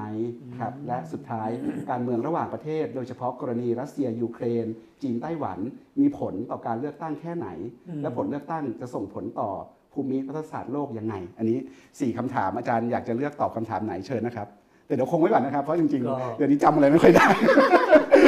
เอาเอาข้อแรกก่อนก็ได้เดี๋ยวขอเอาเอาเอาเอาข้อเอาข้อแรกก่อนนะครับ คือเรื่องเรื่องข้อแรกเรื่องนักการเมืองปฏิเสธการเลือกตั้งจใช่ริงใช่ใช่ๆจริงๆเราก็ชินอยู่นะครับเมืองไทยก็มีเยอะนะครับ นักการเมืองใช่ปฏิเสธใช่เรื่องการเลือกตั้งเนี่ยแต่อันนี้อันนี้นี่ผมคิดว่ามันเป็นเอ่ออะไรนะเป็นพัฒนาการของพรรครีพับลิกันเลยก็ว่าได้ ที่เอ่อตั้งแต่ตั้งพรรคมาสมัยลิงคอล์นต่างๆใช่ไหมซึ่งจริง ๆ แล้วเนี่ยพรรครีพับลิกันยุคแรกเนี่ย เป็นพรรคที่มีอุดมการณ์ก้าวหน้ามากอืมจะต่อต้านทาสระบบทาสต่างๆนี่ใช่ไหมอืมเนี่ยเราก็เอ่อเอ่อยอมรับความเท่าเทียมกันไอ้ทำนองแบบนี้เนี่ยอืมสูงมากต่างๆใช่ไหมก็มาเปลี่ยนไปมันหลังสงครามโลกครั้งที่หนึ่งครั้งที่สองเนี่ยการเป็นพรรคในทุน แล้วก็ยิ่งมาตอนนี้ยิ่งการเป็นพรรคของพวกไวท์สปรีมาซิสต์นั่นเนี่ยซึ่งจริง ๆ คือเป็นอุดมการณ์ของนายทาสยุคสมัยที่อเมริกายังมีทาสอยู่ แล้วภาคใต้ทั้งหมดเป็นเป็นระบบทาสหมดเลยเพราะงั้นไอ้อุดมการ ณ์ white supremacist ตอนผมเรียนเนี่ยผมยังนึกไม่ออกเลยว่า ใครบ้างมันจะไปเชื่อไอ้ supremacist แบบเนี้ยเนี่ยมันมันมันเป็นนิยายหลอกเด็กอะแฟนตาซีเนี่ยเนี่ยผมยังอ่านร้อยปีผ่านไปยังคงอยู่ใช่ไหมคะ ใช่ครัวับนนี้กลับมาเนี่ยผมตายเลยเนี่ยถ้าแต่ไม่ใช่ตายนี่หมายความว่าคือคือคือถ้ามาเร็วกว่านี้นะตอนที่ผมเขียนวิทยานิพนธ์หนึ่งด่านเนี่ยผมทำเรื่องปัญญาชนภาคใต้เนี่ยเนี่ยคงจะเขียนได้ดีขึ้นหนึ่งด่านเนี่ยเพราะว่ามันมีของจริงไง แต่ตอนนั้นที่เขียนมันเนี่ยมันนึกพยายามนึกกลับไปว่า เอ๊ะ ศตวรรษที่สิบเก้าเนี่ยก่อนสงครามกลางเมืองเนี่ยมันภาคใต้มันคิดได้ยังไงว่าว่าว่าคนผิวดำเนี่ยมันต้องเป็นทาสมันไม่ใช่เท่าเทียมกันต่างๆเนี่ยเขาแต่เขาอธิบายด้วยด้วยความเชื่อศาสนาด้วยต่างๆใช่ไหมอย่างเงี้ยแต่ว่าไอ้การเมืองในแบบรุ่นนี้เนี่ยมันไม่ได้เอามาไงเนี่ยทีนี้กลับมาตอนนี้เนี่ยเนี่ยที่ที่ที่ที่ที่เรามองเลยทำไมปรากฏการณ์ในพักดกแกนนำเลยนะไม่ใช่สมาชิกแบบระดับล่างๆใช่ไหม เอ่อแกนนำระดับเนี่ยไปเควินแมคคาซี่ใช่ไหมแต่อยู่มานานหนึ่งต่างๆเนี่ยหลายตัวเลยต่างๆที่ผมเห็นหน้าเนี่ยโอ้โหไม่ไม่น่าเชื่อเลยว่าพูดออกมาได้ยังไงใช่ไหมสวด้วยนะครับ ทั้งสวด้วยจอร์จฮาวลีย์อืมใช่ใช่เท็ดไอ้ครูซไอ้ไอ้ไอ้เนี่ยในในจอในในเซาท์แคโรไลนาด้วยต่างครับๆเนี่ยคือถ้าอธิบายทางประวัติศาสตร์เนี่ยเขาบอกว่าริพับลิกันเนี่ยในในในในยุคเอ่อ ผ่านพันร้อยหกสิบเจ็ดสิบต่างๆที่มันเริ่มกลับเข้ามาที่จะมีพื้นที่แล้วมีการต่อสู้ที่ใช้อุดมการณ์ที่เป็นของพรรคจริงๆเนี่ยอืมคือแต่ก่อนนั้นมันก็ใช้เป็นของตัวตัวผู้สมัครแต่ละคนเองนะใช่ไหมเนี่ยเป็นเป็นเป็นยี่ห้อเขาไม่ได้ใช้พรรคเป็นตัวนำอย่างเนี้ยพรรคเป็นตัวนำมันก็ตอนหลังจากที่พวกฝ่ายฝ่ายฝ่ายขวาเนี่ย Southern เอเนี่ยเอ่อพวก separatist ต่างๆอืมที่พยายามออกกฎหมายเล่นงานคนดำอย่างเงี้ยเนี่ยแล้วพวกเนี้ยใช่ไหมก็ ไม่มีพรรคอยู่นะมันก็ทิ้งแล้วก็ออกมา แล้วพอพรรคริพับลิกันเริ่มเป็นรูปเป็นร่างขึ้นต่างๆเนี่ยพวกนี้ก็เข้ามาสมัครเป็นสมาชิกพรรคริพับลิกันเพราะฉะนั้นริพับลิกันเนี่ยแทนที่จะเติบโตมาจากอุดมการณ์ยุคลิงคอล์นใช่ไหมซึ่งจะอ่านแล้วจะไม่มีทางเชื่อมต่อ มันจะไม่มีทางเข้าใจได้เลยเนี่ยพรรคนี้มันพรรคเดียวกันได้ยังไงใช่ไหมมาเกิดใหม่เขาเนี่ยใช่ไหมมันกลายเป็นอวตารของพวกอนุรักษ์แบบขวาสุดของภาคใต้ โผล่ขึ้นมาอืมแล้วก็มายึดแกนนำในพรรคหรือพับลิกันอืมพันก็ละหกสิบเจ็ดสิบต่างๆเนี่ยซึ่งเป็นยุคที่ไอ้ไอ้การต่อต้านพวกพวกคนผิวผิวผิวดำเนี่ยแรงมากอืมซีเวอร์ไรก็แรงเขาก็ออกมาใช่พวกภาคใต้ก็หาฐาน แล้วก็ต้องไปสู้ในในรัฐสภาต่างๆเนี่ยเพราะฉะนั้นพวกนี้ก็ไปออกกฎหมายเป็นเล่นงานพวกภาคใต้ต่างๆเนี่ยเพราะฉะนั้นริพับลิกันเลยกลายเป็นพรรคอนุรักษ์และแบบพูดง่ายๆว่าอ่าขวาสุดขั้วแบบ reactionary แบบเอ่อ racist ด้วยจริงๆนะคือ racist จริงๆเลยนะอย่างอย่างครับเนี่ยผู้ว่าอะไรนะที่ถูกยิงเนี่ยใช่ไหมเพราะฉะนั้นด้วยการที่มีประวัติศาสตร์แบบอะไรอะกำเนิดไม่สมบูรณ์ต่างๆนี่คือเกิดมาปั๊บเนี่ยก็เป็นก็เป็นอุดมการณ์ขวาไปแล้วใช่ไหมคือไม่มีพื้นที่เลยให้กับความคิดแบบใหม่ ที่จะเกิดมาได้ต่างๆเนี่ยใช่ไหมไปเพณีจารีตต่างๆ ก็ไม่มีคือผู้ง่ายว่ามองกลับไปเนี่ย สิ่งที่ ทรัมป์พูดถึงลิงคอล์นเนี่ย คือแกพูดในแง่ว่ายิ่งใหญ่ แล้วทรัมป์บอกว่า ถ้ามองในแง่ประธานดินเนี่ยแกนี่ยิ่งใหญ่สุดแล้วยกเว้นลิงคอล์นอืมแต่คนอื่นนี่แกบอกว่าที่แกทำมาสามสี่ปีเนี่ยแกบอกว่าแกเอาทุกคนหมดเลยเนี่ย ครับ เออ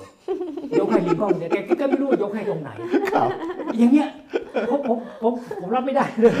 ย้อนแย้งไปหมดแต่คนก็ไม่รู้เรื่องนี่ว่าโทษโทษทีไม่ได้ว่าไม่ได้ว่าผู้ฟังเนี่ยคือคือไม่มีใครจะไปรู้เรื่องการเมืองในกันหรอกใครจะไปสนใจมากขนาดนั้นยังต้องไปรู้อะไรมากมายใช่ไหมครับ แต่อย่างน้อยสุดเนี่ยไอ้ส่วนที่ดีเนี่ยของพรรคเรืออเมริกันในยยุคแรกเนี่ยเยอะอืมนะครโหไปดูสินะใช่สตีเวนส์ชาวอะไรนะที่สู้ตอนที่เอา radical republican เกิดขึ้นต่างๆใช่ไหมเนี่ยพวกนั้นเนี่ย ไม่มีทางเลยที่พอเห็น republican ลุกนี้นะพวกนี้จะต้องปฏิเสธแล้วบอกนี่ไม่ใช่พรรคของข้าพเจ้าใช่เขาไม่ได้สร้างพรรคแบบนี้อืมนี่เป็นพรรค reactionary มันเลวยิ่งกว่าตอนอืมตอนเดโมแครตอยู่ภายใต้ระบบทาสนะครับมันยังไม่แย่อย่างนี้เลยอย่างเงี้ยครับมันคำตอบก็คือว่า มันจึงกลายเป็นพวก election denier ปฏิเสธการเลือกตั้งแบบที่ทรัมป์เนี่ยแล้วทรัมป์ก็เข้ามายึดพรรคได้ คุณคิดดูเนี่ยคนที่ไม่ได้มีบทบาทครัไม่บมีอะไรเลยเนี่ยใช่ไหมขายของมาอยู่ในนี้แล้ววันยืนคดีครับบอกกูจะลงสมัครมึงอืมจะว่าไง พวกนั้นตอนไพรมารีพวกนั้นหัวเราะเยาะบอกถ้ามึง ให้สักสองครั้งอะมึงก็ตกกระป๋องไปอย่างเนี้ยครับที่ไหนได้ทำจัดตั้งทำใช้กลไกทุกอย่างเนี่ยเพราะมันทำงานเป็นระบบแล้วมันใช้โอ้โหไอ้ไอ้ทวิตเตอร์มันไม่ต้องห่วงเลยห้าหกสิบล้านคนใช่ไหมที่ที่ subscriber มันต่างเนี่ยเท่านั้นเองใช่ไหมรีพับลิกันแบบที่แบบนี้แหละพรรคพรรคแบบเนี้ยใช่ไหมที่ที่ไม่มีฐานอย่างเนี้ยเจ๊งเลยใช่ไหม แล้วก่อนที่ทรัมป์จะมายึดเนี่ยใช่ไหมพวกทีพาร์ตี้เนี่ยอืมทีพาร์ตี้มันก็คือคือคือคือคือกลุ่มเสื้อเหลืองหรือกลุ่มเสื้ออะไรหลากสีนะที่มันเกิดมาในเฉพาะกิจอะครับก็เดินขบวนแล้วก็ล้มเลือกตั้งล้มรัฐบาลล้มยึดนี่นี่ต่างๆใช่ไหมเนี่ยครับมันยึดพรรคเดียวกันได้ยังไงอะอืมคำตอบเดียวกันก็เหมือนก็ก็ตอนแรกเนี่ยพวกพวกพวกพวกฝ่ายขวาจากภาคใต้มันอพยพขึ้นมาแล้วมันยึดพรรคเดียวกันไอ้พวกทีพาร์ตี้ยังอยู่อยู่ในที่อื่นต่างๆก็มายึดพรรคต่างๆแล้วก็รับเข้ามาเลือกตั้งต่างๆเนี่ย ตอนนี้ก็มาเป็นช้ำครับเพราะฉะนั้นพรรคเดียวกันคือพรรคการเมืองที่จริงๆแล้วคือใกล้กับพรรคการเมืองไทยมากเลยตอนเนี้ยครับ คือเป็นพรรคอะไรก็ได้ ขอให้มีอำนาจ ขอให้มีคนเลือกตั้งเชื่อได้ แล้วก็ไม่เชื่อก็โกงมือเอานะแล้วก็เอามันจนได้อะไรเงี้ยเพราะฉะนั้น การเมืองอเมริกันก็ไม่ได้พิเศษกับการเมืองไทยเท่าไหร่ถ้ามองแบบนี้นะครับอ่าไปคำถามที่สองเดี๋ยวขอดีไหมครับขอเติมครับนี้ได้ไหมคะครับคือคำถามเนี้น่าสนใจ เพราะว่าเขียนว่าน่ากลัวมากแค่ไหนสำหรับการเมืองอเมริกัน แต่อยากจะบอกว่าอยากจะบอกว่ามันน่ากลัวมาก เพราะว่าในการเลือกตั้งครั้งนี้เนี่ยที่เราไม่ได้พูดกันคือเราพูดถึงเลือกตั้งสสสวอืม governor ใช่ไหมคะ แต่มีการเลือกตั้งเอ่อ attorney general และที่สำคัญเนี่ยอีกตำแหน่งหนึ่งในหลายมลรัฐเนี่ยก็คือ secretary of state ครับ secretary of state ไม่ว่าจะแปลว่าอะไรอาจารย์ สิจะแปลว่าเป็นนายทะเบียนของมลรัฐอืมเพราะว่าจะเป็นคนที่คอยใช่ใช่เอ่อให้ความเห็นชอบใช่การรับรองรับรองการเอ่อเลือกตั้ voter ง registration ใช่ใช่ครับวเลือกตั้งผลด้วยแต่เลือกตั้งอืมเออเป็นรับรองเวลาที่เราไปยื่นขอใช้สิทธิ์เลือกตั้งอะค่ะอืมเพราะว่าสหรัฐอเมริกาจะไม่ได้เลือกตั้งตามทะเบียนบ้านตามจำนวนประชาประชากรใช่ไหมคะเราจะต้องไปแสดงเจตจำนงว่าเราอยากเลือกตั้งครับ Secretary General ของหลายมลรัฐมากที่ปฏิเสธการเลือกตั้งอ่านี่คือเบอร์สามของรัฐ ใช่เบอร์นี่คือสามเบอร์ขสาอมงของรัรัฐฐดังนั้นคนเหล่านี้เราจะเห็นว่าในหลายมลรัฐอย่างในในแอตแลนตาในจอร์เจียเนี่ยปฏิเสธคนที่มาลงทะเบียนเนี่ยถึง 53,000 บัตรนะคะที่อืมที่น่ากลัวซึ่งเป็นคนดำที่ถูกปฏิเสธครับในหรือว่าอย่างในในมิชิแกนถ้าจำไม่ผิดเนี่ยคนเนี้ยนะแต่งตัวเป็น Confederation หาเสียงอะค่ะคือแต่งตัวเป็นเอ่อ เป็นคนที่จะแยกที่อยากจะรักษาการมีทาสเอาไว้ ใช่ใช่แข่งสงครามกลางเมืองใช่ดังนั้นถึงบอกว่าจริง ๆ แล้วมันเออใช่ใช่ทิศทางเนี่ยมันน่ากลัวน่ากลัวแล้วการน่ากลัวเลือกตั้งใช่ครั้งนี้ถึงน่าจับตามองในครับในหลายมิตินะคะขอเรื่องขอบอกแบบนี้ เรื่องนี้ก็เป็นอีกเรื่องที่ต้องจับตาดูนะครับ เรื่อง voting right act ใช่นะครับมาถึงยุค 2022 อเมริกากลับต้องมาคุยเรื่อง สิทธิการเลือกตั้งนะครับแล้วมันต้องปรับเปลี่ยนยังไง เพราะตอนนี้เราจะเห็นเทรนด์ที่รัฐบาลมลรัฐหลายรัฐบาลเนี่ยไปแก้กฎหมายให้เลือกตั้งยากขึ้นใช่แล้วก็ให้ลงทะเบียนยากขึ้นใช่โดยเฉพาะคนกลุ่มน้อยใช่เข้าถึงการเลือกตั้งยากขึ้นนั้นโจทย์ที่ตอนเนี้ยไบเดนพยายามจะทำก็คือออกกฎหมายรัฐบาลกลางขึ้นมา ที่บังคับกับทุกรัฐใช่เพื่อเป็นมาตรฐานขั้นต่ำว่าเรื่องนี้ห้ามทำเรื่องนี้ต้องต้องส่งเสริมเรื่องนี้ห้ามเด็ดขาดเลยแบบเนี้ยแต่นะครับยังออกไม่สำเร็จแต่ออกไม่สำเร็จใช่และอันนี้ก็ถ้าเกิดสมมติว่าเดโมแครตเสียเอ่อ สภาไปเนี่ยก็เราก็ก็คงคาดหวังว่าโอกาสก็เกิดคขึ้งนได้จะจริฝ่งอเนี่ยไปก็จะเป็นไปได้ยากค่ะนะครับอืมเป็นไปได้ยาก เรื่องสองพรรคใหญ่มีปัญหาไหมครับ มีสองพรรคใหญ่ขึ้นมาเดี๋ยวก็เปลี่ยนนโยบายไปนโยบายมา จะเรียกว่าเป็นวิกฤตไหมหรือมันเป็นความธรรมดาของ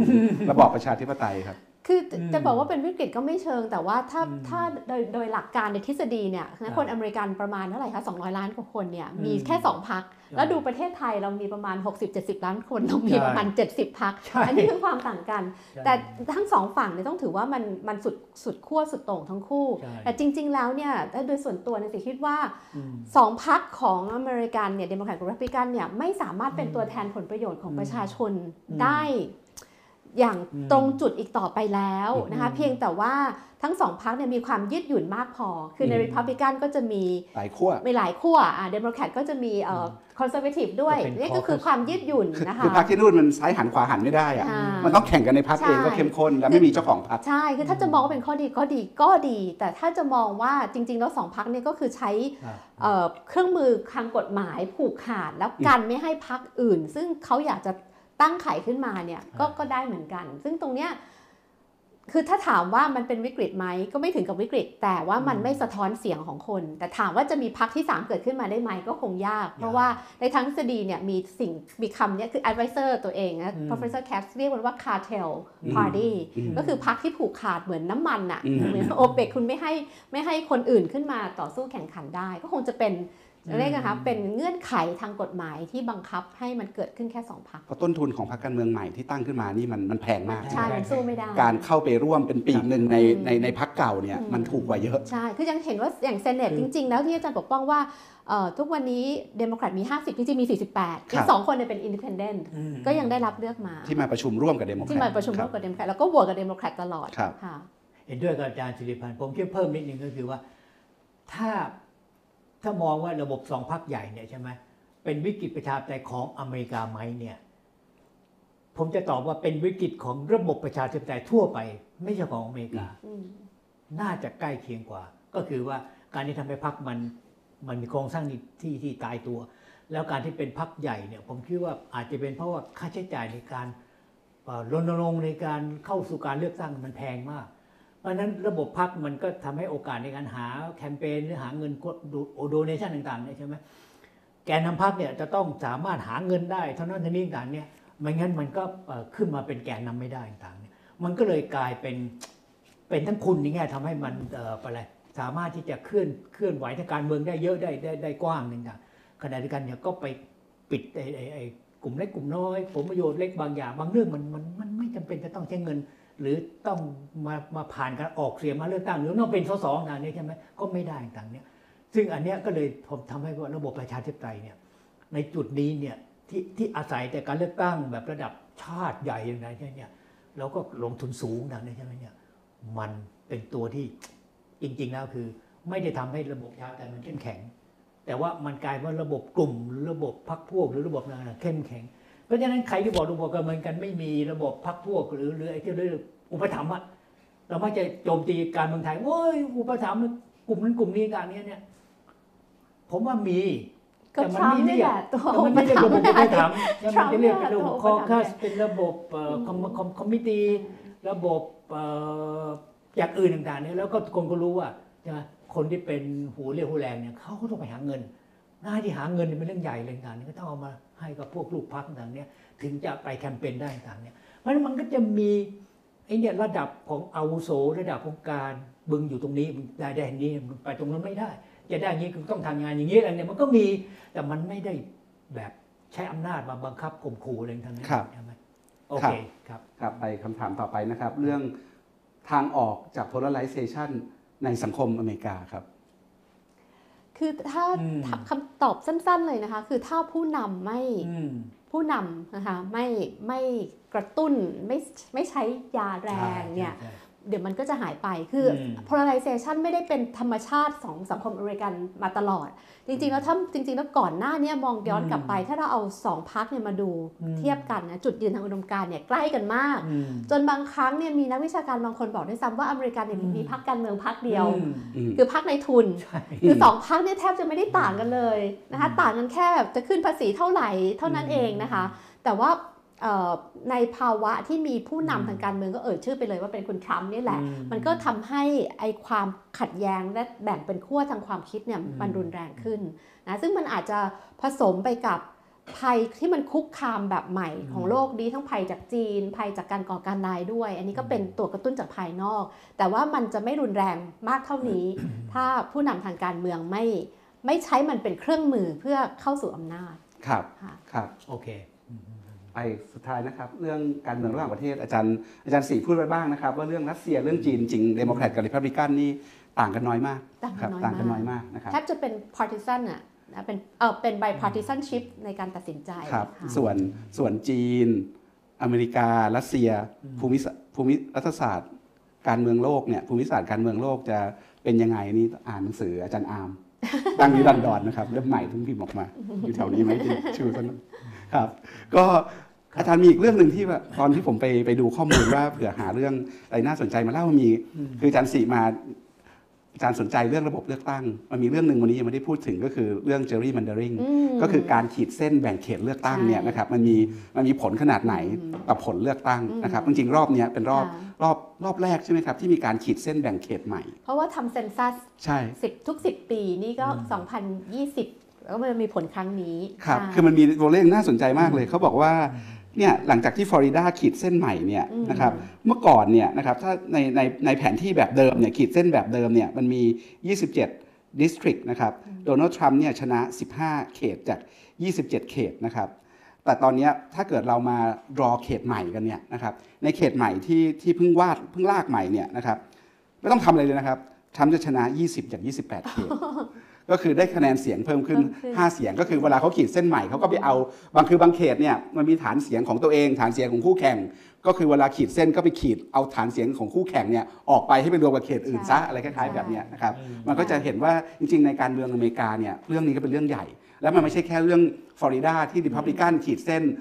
แบบอืมเอาใจตัวเองนะครับที่นิวยอร์ก เดโมแครตคือใช่คือการเลือกตั้งเนี่ยมันเป็นการเลือกตั้งมันอยู่ในความดูแลความรับผิดชอบของแต่ละรัฐ ใช่ มันไม่ได้รวมศูนย์อยู่ที่รัฐบาลกลางค่ะสหรัฐอเมริกานะครับเพราะฉะนั้นตัวผู้ว่าการรัฐเนี่ยอืมจะมีบทบาทมากเลยนะครับผู้ว่าการรัฐรองผู้ว่าการรัฐ Secretary of State อะไรอย่างเงี้ยนะครับแล้วเราก็จะเห็นว่าเนี่ยเอ่อในหลายพื้นที่เนี่ยก็จะทำแบบเนี้ยนิวยอร์กใช่ เดโมแครตก็พยายามขีดเส้นเหมือนกันใช่แต่ว่าอันเนี้ยโดนฟ้องศาลศาล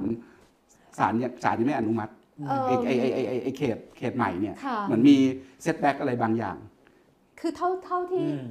ดูมาตลอดในหนังสือกับอืมระบบเลือกตั้งตัวเองก็มีตัวอย่างของของการใช้ gerrymandering ในสหรัฐอเมริกา ใช้มาตลอดแล้วก็ใช้ทั้งสองพรรคอยู่ที่ว่าผลัดกันขึ้นมาว่าอืมตอนนั้นเนี่ยใครคุมมลรัฐนั้นใช่นะคะแล้วก็ทำน่าเกลียดอะบางทีเป็นเส้นเล็ก ๆ เหมือนกับเชื่อมกันด้วยใช่ใช่ใช่ทางด่วนอะไรอย่างเงี้ยใช่ใช่เบลเวย์อย่างเงี้ยนะคะเออทำเป็นเอ่อต้องถือว่าเป็นความน่าเกลียดและใช้กันมาตลอด แล้วก็ถือว่าเป็นทั้งสองฝั่งที่ใช้ แต่ตอนหลังเนี่ยมันมีการ ฟ้องศาลแต่เหมือนกับว่าศาลอยู่ที่ว่าคำเอ่อฟ้องศาลไหนและมลรัฐไหน เท่าที่ตามอืมล่าสุดเนี่ยศาลแค่ยับยั้งไว้ แต่ครับเหมือนจะออกมาบอกว่าเป็นอำนาจของมลรัฐครับคือจะไม่ได้บอกว่าอันนี้เป็น gerrymandering อืมนะคะแล้วก็มันมีอีกคำหนึ่งซึ่งอเมริกาอาจจะไม่ได้ใช้ แต่ว่าเราจะเห็นในการเลือกตั้งมาเลเซียเวลาจะมีการเลือกตั้งมาเลเซีย คือ malapportionment คืออะไรครับอันนี้ malapportionment คือว่าในเขตเลือกตั้งถ้าเป็นฐานของพรรคตัวเอง ซึ่งส่วนมากจะเป็น state party หมายถึงว่า รัฐเอ่อพรรคการเมืองที่รัฐเอ่อให้ความสนับสนุนเนี่ยอาจจะบอกว่าเขตเลือกตั้งนี้มีแค่ผู้ใช้สิทธิ์เลือกตั้งแค่เอ่อหมื่นคนก็พอละอืมนะคะเพราะว่าอยู่ห่างไกลคนมาใช้สิทธิ์เลือกตั้งยาก แต่ว่าแบบนี้เนี่ยก็คือเป็นฐานของอีกพรรคของพรรคตัวเอง ประชากรประชากรที่จะเลือกเนี่ยน้อยส่วนอีกสำหรับฐานเสียงของพรรคตรงกันข้ามเนี่ยครับอาจจะประชากรเยอะห้าแสนคนเนี่ยเป็นต้น ความหมายคือว่าแต่ละเขตเลือกตั้งประชากรจะไม่เท่ากันอืม พรรคที่สนับสนุนพรรคที่รัฐสนับสนุนเนี่ยประชากรไม่ต้องมากก็ชนะแล้ว คืออันนี้เป็นเครื่องมือที่รัฐอำนาจนิยมใช้นะคะแต่เราไม่ไม่ไม่ไม่คิดไม่จินตนาการว่าประเทศอย่างสหรัฐอเมริกา ซึ่งเป็นประชาธิปไตยเนี่ยจะใช้เครื่องมือแบบนี้ค่ะ gerrymandering ครับค่ะกับอีกเรื่องหนึ่งที่วันนี้ยังไม่ได้คุยกันให้อาจารย์ธเนศทิ้งไว้นะครับครับทิ้งท้ายไว้หน่อย การเมืองเรื่องสารสูงครับอืมโอ้โห อันนี้ก็เป็นโอ้เป็นเกมยาวแล้วก็ใช่เกมยาวมากได้เกมยาวมาก การเมืองเรื่องสารสูงของอเมริกาจากนี้ไปยังไงต่อครับอาจารย์ปัญหาอยู่ตรงไหนแล้วไปยังไงต่อได้บ้างคือพอพอพอทรัมป์เอ่อแต่งตั้งเนี่ยใช่ไหมหนึ่งคนแล้วก็สองคนแล้วสามคนคนที่สามนี่ผมรู้สึกรับไม่ได้เลยเนี่ยใช่ไหมอืมเราก็รู้สึกว่าเอ๊ะมันเกิดอะไรขึ้นในระบบยุติธรรมซึ่งเราเชื่อว่ามีความยุติธรรมสูงมากในระบบศาลสูงอย่างเนี้ยแล้วก็แต่ละคนที่เราอ่านดูในประวัติศาสตร์เนี่ยก็มีอะไรอะ integrity ใช่ไหมครัสูบงมากอะไรต่างๆนี่ซึ่งเข้าใจไม่ได้เลยว่า ผู้พิพากษาที่แบบหน่อมแนมแบบเนี่ยคาเมนอแล้วก็แบรแบรเอมี่เอ่อ Barnett คอมแบรเรตต่างๆนั่นเนี่ยครับแล้วก็อีตาเนี่ยโทมัสเนี่ยใช่ไหมเกิดมาได้ยังนิวไงกอสุสนี่ก็สุดเออนั่นก็ส่วนนั้นใช่ไหมเนี่ยโอ้โหพอไปดูกระบวนการเนี่ยมันมี society ขึ้นมาเนี่ยของพวกเนี่ย federal society เนี่ยพวกที่รวมกลุ่มกันกับพวกพวกพวกนักกฎหมายไหนเนี่ยเนี่ยตั้งเป้าไว้เลยมานานแล้วเนี่ยในก่อนทรัมป์เนี่ย ว่าจะต้องเอาผู้พิพากษาเนี่ย conservative ขึ้นไปเนี่ยไปจัดการในพวก liberal อะไรต่างๆเนี่ยออกไปให้ด้านต่างๆเนี่ยเนี่ยก็เอ่อเพราะฉะนั้นมันก็เลยสะท้อนว่า เอ๊ะ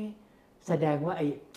ปัญหาเรื่องอุดมการณ์ในการเมืองเนี่ยคืออเมริกาเนี่ยการเมืองอเมริกันเนี่ยผมคิดว่าที่มันโดดเด่นนะเอ่อมันไม่ใช่เรื่องปรัชญาปรัชญามันไม่โดดเด่นเท่ายุโรปต่างๆสู้เขาไม่ได้ต่างๆ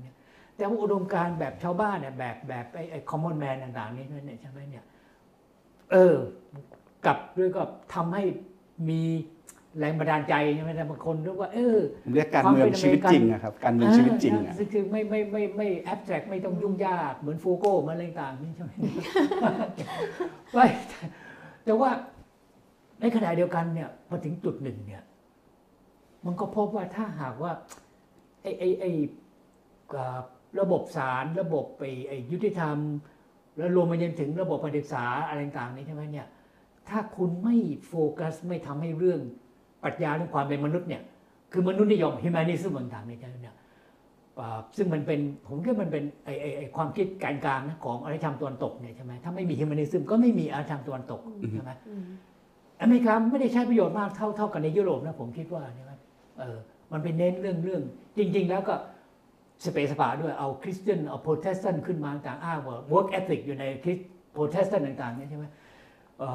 แต่มันไม่มีน้ำหนักในในทางปรัชญาทางเนี้ยเพราะฉะนั้นเนี่ยถึงตอนนี้เนี่ยถึงตอนที่พูดกันว่าโลกมันพัฒนาความรู้เลยมันแตกขยายมันมีการถกเถียงใหญ่โตมหาศาลอย่างเงี้ยเนี่ยถ้าคุณไม่มีปรัชญาที่มีน้ำหนักในการถกเถียงในการค้นหาความจริงอะไรต่างๆซึ่ง ซึ่งมันไม่ใช่ความจริงขั้นเบื้องต้นแล้ว แต่เป็นความจริงที่มันลึกซึ้งขึ้นต่งก็คือแอบสแต็กมากขึ้นอย่างเงี้ยถ้าคุณไม่มีนั้นอยู่ในอะไร consciousness หรือในสำนึกของความเป็นอเมริกัน หรือความรู้แบบอเมริกันต่างๆ นี่เนี่ยอันนี้จะลำบาก แล้วเขาผมว่าโจทย์ตอนนี้มันมาถึงจุดนี้แล้วว่าถ้า ถ้าปล่อยให้อยู่ในมือของนักการเมืองใช่ไหมอยู่ในอำนาจรัฐไม่ว่าจะเป็นมลรัฐหรือ federal ต่างๆเนี่ย ไม่มีหลักประกันเลย เพราะพวกนี้จะไม่จะไม่ไปสู่จุดนู้นใช่ไหมครับ ก็คือมันจะกลับไปสู่ผลประโยชน์ส่วนตัว แล้วก็เอาผลประโยชน์ของทางการอย่างพวกพวกอีว a นเจลิคอลเนี่ยใช่ไหมก็สุมหัวเอาความเชื่อทางศาสนาเนี่ยมาบวกกับกับ self-interest ของตัวเองนะเนี่ยแล้วก็อ้างว่านี่คือมันเป็นคริสเตียนที่แท้จริงของอเมริกาต่างซึ่งเละเทะหมดเลยต่างเนี่ยผมครับว่าคำตอบก็คือเนี่ยเนี่ยผมคิดว่าอเมริกันต้องเริ่มคิดหนักแล้วตอนนี้ว่า คือไปเทศนาไปไปบอกว่าคนทำตัวอย่างงู้อย่างนี้ไปเป็นเจ้าโลกเขาเนี่ยนะจริงๆแล้วเนี่ยผมว่าความแกนกลางของความเป็นอเมริกันเนี่ยมันมันมันเริ่มกลวงอะคือมันอืมคือมันอาจจะกลวงมันไม่ไม่ถึงขนาดกลวงแต่ว่า มันไม่ได้เข้มข้นแบบยุโรปอะอืมใช่ไหมเอางี้ดีกว่าพูดพูดง่ายๆใช่ไหมถึงเวลาที่เขาจะต้องกลับมาดูตัวเองเนี่ยแล้วก็ต้องยกระดับไปตรงเนี้ยทำให้มันเข้มข้นขึ้นต่างๆเนี่ยตอนนี้เนี่ยอ เมริกันเนี่ยกลับไปเล่นงานระบบโรงเรียนตัวเองอย่างเนี้ยหาว่าสอนเรื่องไอ้เนี่ยเรื่องเพศในโรงเรียนสอนเรื่องเรสในโรงเรียนต่างเนี่ยเป็นทฤษฎีที่ทำลายเนี่ยต้องยกเลิก critical race theory เนี่ยนะไม่ให้ใช้ไม่ให้สอนต่างเนี่ยพวกฝ่ายขวาเนี่ยเอามาใช้เนี่ยโจมตีพวกฝ่ายก้าวหน้าหมดเลยต่างเนี่ยอันนี้จะทำให้ระบบโรงเรียนอเมริกันเนี่ยแย่ลง เพราะฉะนั้นใครจะส่งลูกไปเรียนอเมริกาในชั้นประถมมัธยมฐานเนี่ยคิดให้ดีนะผมผมว่าไม่ไม่ได้เรียนอะไรนะ ไม่ได้มีความรู้มากเท่าไหร่นะแต่ว่าเก่งทำนู่นทำนี่ก็เก่งอะไรอย่างเนี้ยอย่างนี้ใช้ได้นะนะแต่ในแง่ปรัชญาความคิดความเข้าใจต่างๆลึกซึ้งต่างๆเนี่ยผมคิดว่ายังสู้ยุโรปไม่ได้อะครับเห็นบอกว่ามีคำถามเพิ่มมาอีกหนึ่งคำถามว่าเทคโนโลโอ้นี่ยีโซเชียลมีเดียเป็นประเด็นในการเลือกตั้งครั้งนี้ไหมมีไหมครับ รอบนี้โอ้เยอะเลยอาจารย์เดี๋ยวขอขออยากตอบประเด็นอ๋อเรื่องศาลสูงเรื่ใช่ไหมศาลสูครังบนิดนึงครับคือจะบอกสั้นๆค่ะว่า จริงแล้วพื้นที่ศาลสูงเป็นพื้นที่ของการแข่งขันมาก ทรัมป์เนี่ยแต่งตั้งผู้พิพากษาในระดับมณรัฐเนี่ยถึง 200 คนนะคะ แล้วพอไบเดนขึ้นมาภายใน 2 ปี ในระยะเวลา2ปีเนี่ยไบเดนแต่งตั้งไปแล้ว 70 คน คือนี่คืออมรู้ว่านี่คือพื้นที่ของการแข่งขันในเชิง ในเชิงความคิดในเชิงอุดมการณ์แล้วมันสำคัญตรงนี้ค่ะว่าถ้าเกิดเดโมแครตไม่สามารถคุม Senate ได้เนี่ยสมมุติครั้งหน้าเกิดมีโอกาสที่จะแต่งตั้งศาลสูงสุดเนี่ยไม่มีทางเลยเพราะว่าริพับลิกันจะไม่ยอมเหมือนสมัยที่โอบามาได้มีโอกาสแต่งตั้งการ์แลนด์ใช่ไหมคะแต่ว่าเอ่อเซเนตซึ่งเป็นอำนาจของเซเนตที่จะให้ให้ค่ะใช่ให้สัตยาบันให้ความยินยอมเนี่ยไม่ยอมพิจารณาเลยด้วยซ้ำดังนั้นจริงๆคำถามนี้คือถึงแม้จะเป็นคำถามสุดท้ายของอาจารย์ปกป้องแต่เป็นคำถามที่สำคัญมาก เพราะมันจะบ่งบอกถึงใช่นะคะภูมิทัศน์แล้วก็ทิศทางของประชาธิปไตยครับในมุมของการจัดสังคม การจัดระเบียบสังคมในเชิงอุดมคือการคือศาลสูงเนี่ยเป็นการเมืองที่มันอยู่นานค่ะเพราะว่าผู้พิพากษาศาลสูงมี 9 คนแล้วก็อยู่กันดำรงทั้ตำชีวิแหน่งจนตายช่วยชีวิตดำรงตำแหน่งจนตายเพราะฉะนั้นไอ้คนคนที่ทรัมป์ตั้งไปเออสามคนเนี่ยคือถึงแม้ตัวทรัมป์ไม่อยู่แล้วในการเมืองอเมริกานะครับ แต่คน 3 คนนี้ยังอยู่ใช่แล้วทรัมป์เขาก็ตั้งคนอายุ 40 50 ไปใช่เพราะว่าจะยิ่งได้อยู่อีกนานใช่เพราะฉะนั้นเลกาซี่เนี่ยโอ้บวก 20 บวก 30 ปี เมื่อก่อนศาลสูงเนี่ย ส่วนใหญ่จะประมาณ 4-4 แล้วก็มีสวิงโหวตคนหนึ่งหรือประมาณ 5-4 เพราะฉะนั้นบางประเด็นเนี่ยสวิงโหวตไปโหวตให้พวกลิเบอรัลบ้างโหวตให้คอนเซอร์เวทีฟบ้าง เมื่อก่อนมันมันอยู่กับตรงนั้นค่ะแต่ว่าเนี่ยเป็นครั้งแรก ๆ เลย ตั้งแต่ผมตามการเมืองอเมริกาเนี่ยเป็นครั้งแรกใช่ที่ตอนเนี้ยในศาลสูงเนี่ยหกต่อหกสาม3 6 ต่อ 3 เพราะฉะนั้นพลังของสวิงโหวตเนี่ยมันถึงแม้สวิงมาหนึ่งคนน่ะใช่ก็ไม่สามารถเปลี่ยนผลการตัดสินได้นะครับ 6 3 นี่คือ 6 อนุรักษ์นิยม 3 คือ Liberal 3คือ liberal ครับแล้วพอเป็น 6 3เนี่ยเนี่ยคือเหตุผลใช่ที่ไอ้มันถึง Roe เกิดการ and Wade กลับคำพิพากษานะครับค่ะเอ่อเรื่องโรเวนเวดที่บอกว่าสิทธิการทำแท้งเป็นสิทธิตามรัฐธรรมนูญ อันเนี้ยมันอยู่มา 50 ปีนะครับใช่แล้วที่ผ่านมาฝ่ายอนุรักษ์นิยมพยายามจะ แคมเปญตลอดเพื่อจะให้ล้มโรเวนเวดนะครับให้ล้มทำให้สำเร็จจนมาสำเร็จรอบเนี้ยนะครับในรอบสำเร็จง่าย50ๆปีด้วย แล้วอืมแล้วเอ่อป้ายต่อไปเนี่ยอาจจะเป็นอืม LGBT เป็นเรื่องการแต่งงานเพศเดียวกัน same sex ใช่ marriage ใช่ครับคืออันนี้คือความน่ากลัวในเชิงอืมในเชิงการจัดระเบียบสังคมครับค่ะครับซึ่งเป็นผลมาจากศาลเมื่อกี้มีเรื่องโซเชียลมีเดียมีอะไรไหมครับ รอบนี้ไม่ค่อยมีอะไรแบบแรงๆนะครับมีมีแต่ก่อนเลือกตั้งไม่กี่วันใช่เออ ก็เขาคืนคืน Twitter ทรัมป์ให้ หลังจากอีลอนมัสก์ไปยึดทวิตเตอร์ได้เนี่ยแล้วอีรอนเอาก็พูดประเด็นเดียวแล้วแล้วตอนมามาบอกว่าไปช่วยกันให้ริพับลิกันออกมาโหวตคือโกรธจะบอกเขาโกรธมากคือก่อนวันเลือกตั้งหนึ่งวันเนี่ยอีลอนมัสก์ออกมาบอกว่าให้ไปโหวตใช่ริพับลิกันกันให้ไปโหวต Republican แต่เขาอ้างเหตุผลนี้อาจารย์เขาบอกว่า เราเป็นประเทศที่ต้องมีการตรวจสอบถ่วงดุล เพราะฉะนั้นเขาบอกว่าให้ช่วยกันไปโหวตให้ริพับลิกันครองสภาได้จะได้มาถ่วงดุลกับเดโมแครต เห็นสัญญาณตั้งแต่คืน account ให้ทรัมป์แล้วค่ะ ตลกมาก แต่ว่าทรัพย์สินก็หายไปเกินครึ่งนะคะอันแต่นี้ รอบนี้ไม่ค่อยมีอะไรที่แบบว่านะเป็นที่ถกเถียงใช่เรื่องโซเชียลมีเดียนะครับใช่แน่นอนเรื่องโซเชียลมีเดียก็เป็นเรื่องสำคัญเขาก็หาเสียงกันได้กว้างขวางขึ้น แต่ว่ายังอืมผมรู้สึกรอบนี้ไม่มีอะไรใหม่ ไม่มี ให้มาคุยกันเรื่องนี้นะมากมากหนักอาจารย์เห็นอะไรใหม่ๆไหมไม่ผมไม่ค่อยเห็น คือแสดงว่ารัสไม่เห็นรัสรัสรัสรัสเซียไม่ได้เข้ามาแทรกแซงมากใช่ไหม เหมือนเหมือนสมัยทรัมป์ไงรัสเซียหมดว่าแต่จะลบทำลบไปยูยูเคเครรนนอยู่ครับตอนนี้ก็เลยเลยไม่มีเวลาใช่ก็เลยรู้สึกว่าเบากันไม่ค่อยค่ะไม่ค่อยมีใช่ไหมไอ้อะไรมือหวามากเท่าไหร่ครับค่ะมีช่วงแรกที่เหมือนกับอืมปิดแอคเคาท์ของจีนไปประมาณ 80แอคเคาท์คืออมพอรัสเซียไม่ไม่ว่างอะจีนก็พยายามเข้ามา แต่คิดว่าอาจจะยังทำได้ไม่ดีใช่เท่าใช่ใช่ก็ไม่ไม่ไม่ถือว่าเป็นปัจจัยครับไม่ได้เป็นตัวแปรในครับการนะส่งผลค่ะครับแต่เรื่องนี้ก็มาดูงานที่นี่ได้เหมือนกันคือฟังฟังดูนี่มาดูงานเราอยู่หลายที่หลายเรื่องอยู่เหมือนกันนะครับโอเคเรื่อง I.O. ก็มาดูงานที่นี่ได้นะครับครับครับไม่รู้วันนี้มีมาเยี่ยมเราหรือเปล่า ปกติบางทีก็จะมี I.O. มาเยี่ยมอยู่บ้างครับ ก็ครับสุดท้ายครับอาจารย์จากนี้ไปโอเคจนถึงอีก 2 ปีข้างหน้าหรือไปยาวกว่านั้นเนี่ยอาจารย์ทิ้งโจทย์ท้าทายอะไรที่เอออยากชวนผู้ชมชวนสังคมไทยจับตาดูการเมืองอเมริกา หรือว่ามองเห็นการเมืองอเมริกาแล้ว ย้อนมาดูการเมืองไทย ที่กำลังจะเลือกตั้งใหญ่เหมือนกันปีหน้าเนี่ยมีอะไรที่อาจารย์อยากจะเปิดประเด็นทิ้งไว้บ้างครับ ก่อนที่จะชวนมาคุยคุยกันต่อในวันหลังเนี่ยมีโจทย์อะไรสนุกสนุกๆอยากทิ้งไว้บ้างครับ โจทย์เรื่องการเมืองอเมริกา หรือการเมืองอเมริกาที่สะท้อนกลับมาการเมืองไทยอาจารย์สิคือจริงเหมือนที่อาจารย์ปกป้องพูดไว้อะแล้วก็พูดมาตลอดว่าการเมืองอเมริกันกับการเมืองไทเมืองไทยเนี่ยมันเหมือนคู่ขนาน คือมันมันเปรียบเทียบกันได้ชัดเจนมากเลยคือ ในแง่ที่เอ่อสังคมจำนวนหนึ่งมีความเป็นอนุรักษ์นิยม รุนแรงขนาดเป็นอำนาจนิยมก็มีเหมือนกัน ผู้นำที่เอ่อฉันจะทำแบบนี้ฉันจะพูดแบบนี้ไม่ได้เคารพกติกาอืมก็มีเหมือนกันอืมนะคะแล้วก็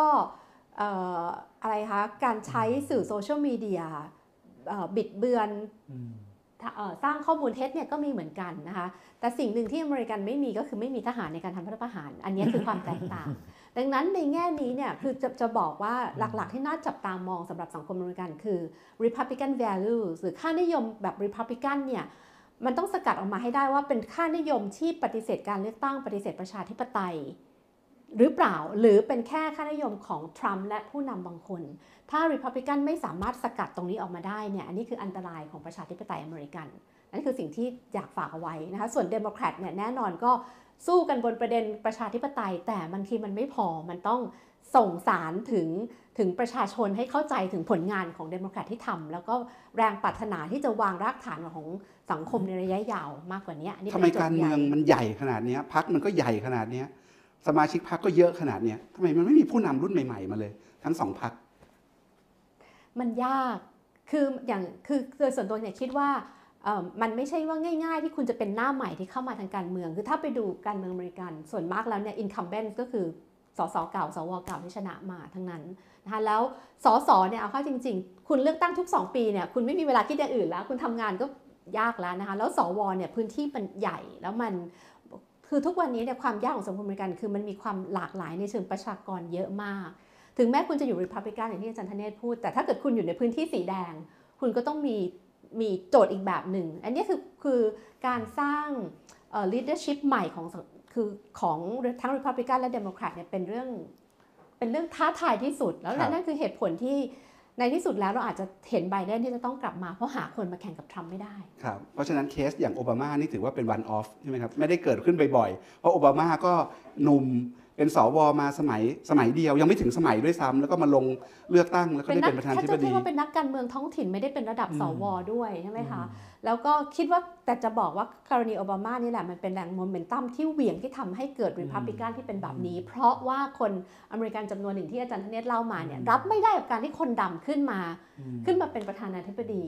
แล้วพอสมัยโอบามาเนี่ยสิ่งหนึ่งที่ทำเลยก็คือสิทธิเสรีภาพเนี่ยมันเหวี่ยงมาทางซ้ายค่อนข้างมากอืมคนอเมริกันจำนวนหนึ่งมอง เขาพูดแบบนี้เลยว่า เอ๊ะเขาเนี่ยก็เคยอยู่ตรงซ้ายนะ แต่พอสมัยโอบามาเนี่ยเขารู้สึกว่าเขาเกือบจะกลายเป็นขวาแล้วคือสังคมมันเหวี่ยงเกินไป อันนี้ก็คือแรงเหวี่ยงที่มันเกิดขึ้น อันนี้เป็นเนี่ยค่ะจะบอกว่าโจทย์ใหญ่เนี่ยครับมันมันเหมือนดาบสองคมที่ได้มาจากการเป็นเสรีมากขึ้น แต่ถ้าพวกยุโรปมามองอาจจะบอกว่านี่ซ้ายแล้วเหรอก็ที่บอกซ้ายว่าซ้ายแล้วเหรอซ้ายตรงไหนถูกต้องค่ะอาจารย์ครับอาจารย์มีโจทย์อะไรที่อยากทิ้งไว้ครับก่อนจะ ร่ำลาคือกัน คือถ้าถ้าถ้ามองเปรียบเทียบการเมืองไทยอเมริกาเนี่ยผมก็คิดว่าเอ่อคือสิ่งที่ผมค่อนข้างจะเอ่อประทับใจนะกับกับระบบการเมืองอเมริกันคือ แม้ว่าเราจะบอกมันไม่มีดาวรุ่งที่เห็นชัดๆตอนนี้แต่แต่มันก็เริ่ม แต่แต่ละช่วงทุกสองปีการเลือกตั้งระดับสสสเนี่ยฐานมันก็จะมีหน้าใหม่ใช่ไหมในเมืองในอะไรต่างๆเนี่ยโผล่ขึ้นมาคนต้องคนต่างๆเนี่ยใช่ไหมเนี่ยแล้วแต่ละคนก็จะมีพละกำลังโอ้โหแบบว่าเอเนจีในการ เคลื่อนไหวในการทำเนี่ยเยอะมากอย่างนี้เนี่ยอันนั้นก็คือผมคิดว่าคือคือความหลากหลายความแปลกใหม่ ที่มันให้ชีวิตชีวากับการเมืองอเมริกันต่างๆเนี่ยอันนี้ที่ผมอยากเห็นการเมืองไทยในที่เราเพิ่งจะว่ามีพื้นที่มีโอกาสช่องทางต่างเนี้ยให้กับคนรุ่นใหม่ต่างเนี้ยเข้ามาต่างเนี้ยอย่างการเกิดพรรคอนาคตใหม่เนี่ยผมคิดว่ามันมันเหมือนว่าเขาเนี่ย เข้ามาเองคือคือระบบมันไม่ได้เปิดช่อง คือไม่ได้เรียกร้องไม่ได้ให้พื้นที่ไม่ได้มีอะไร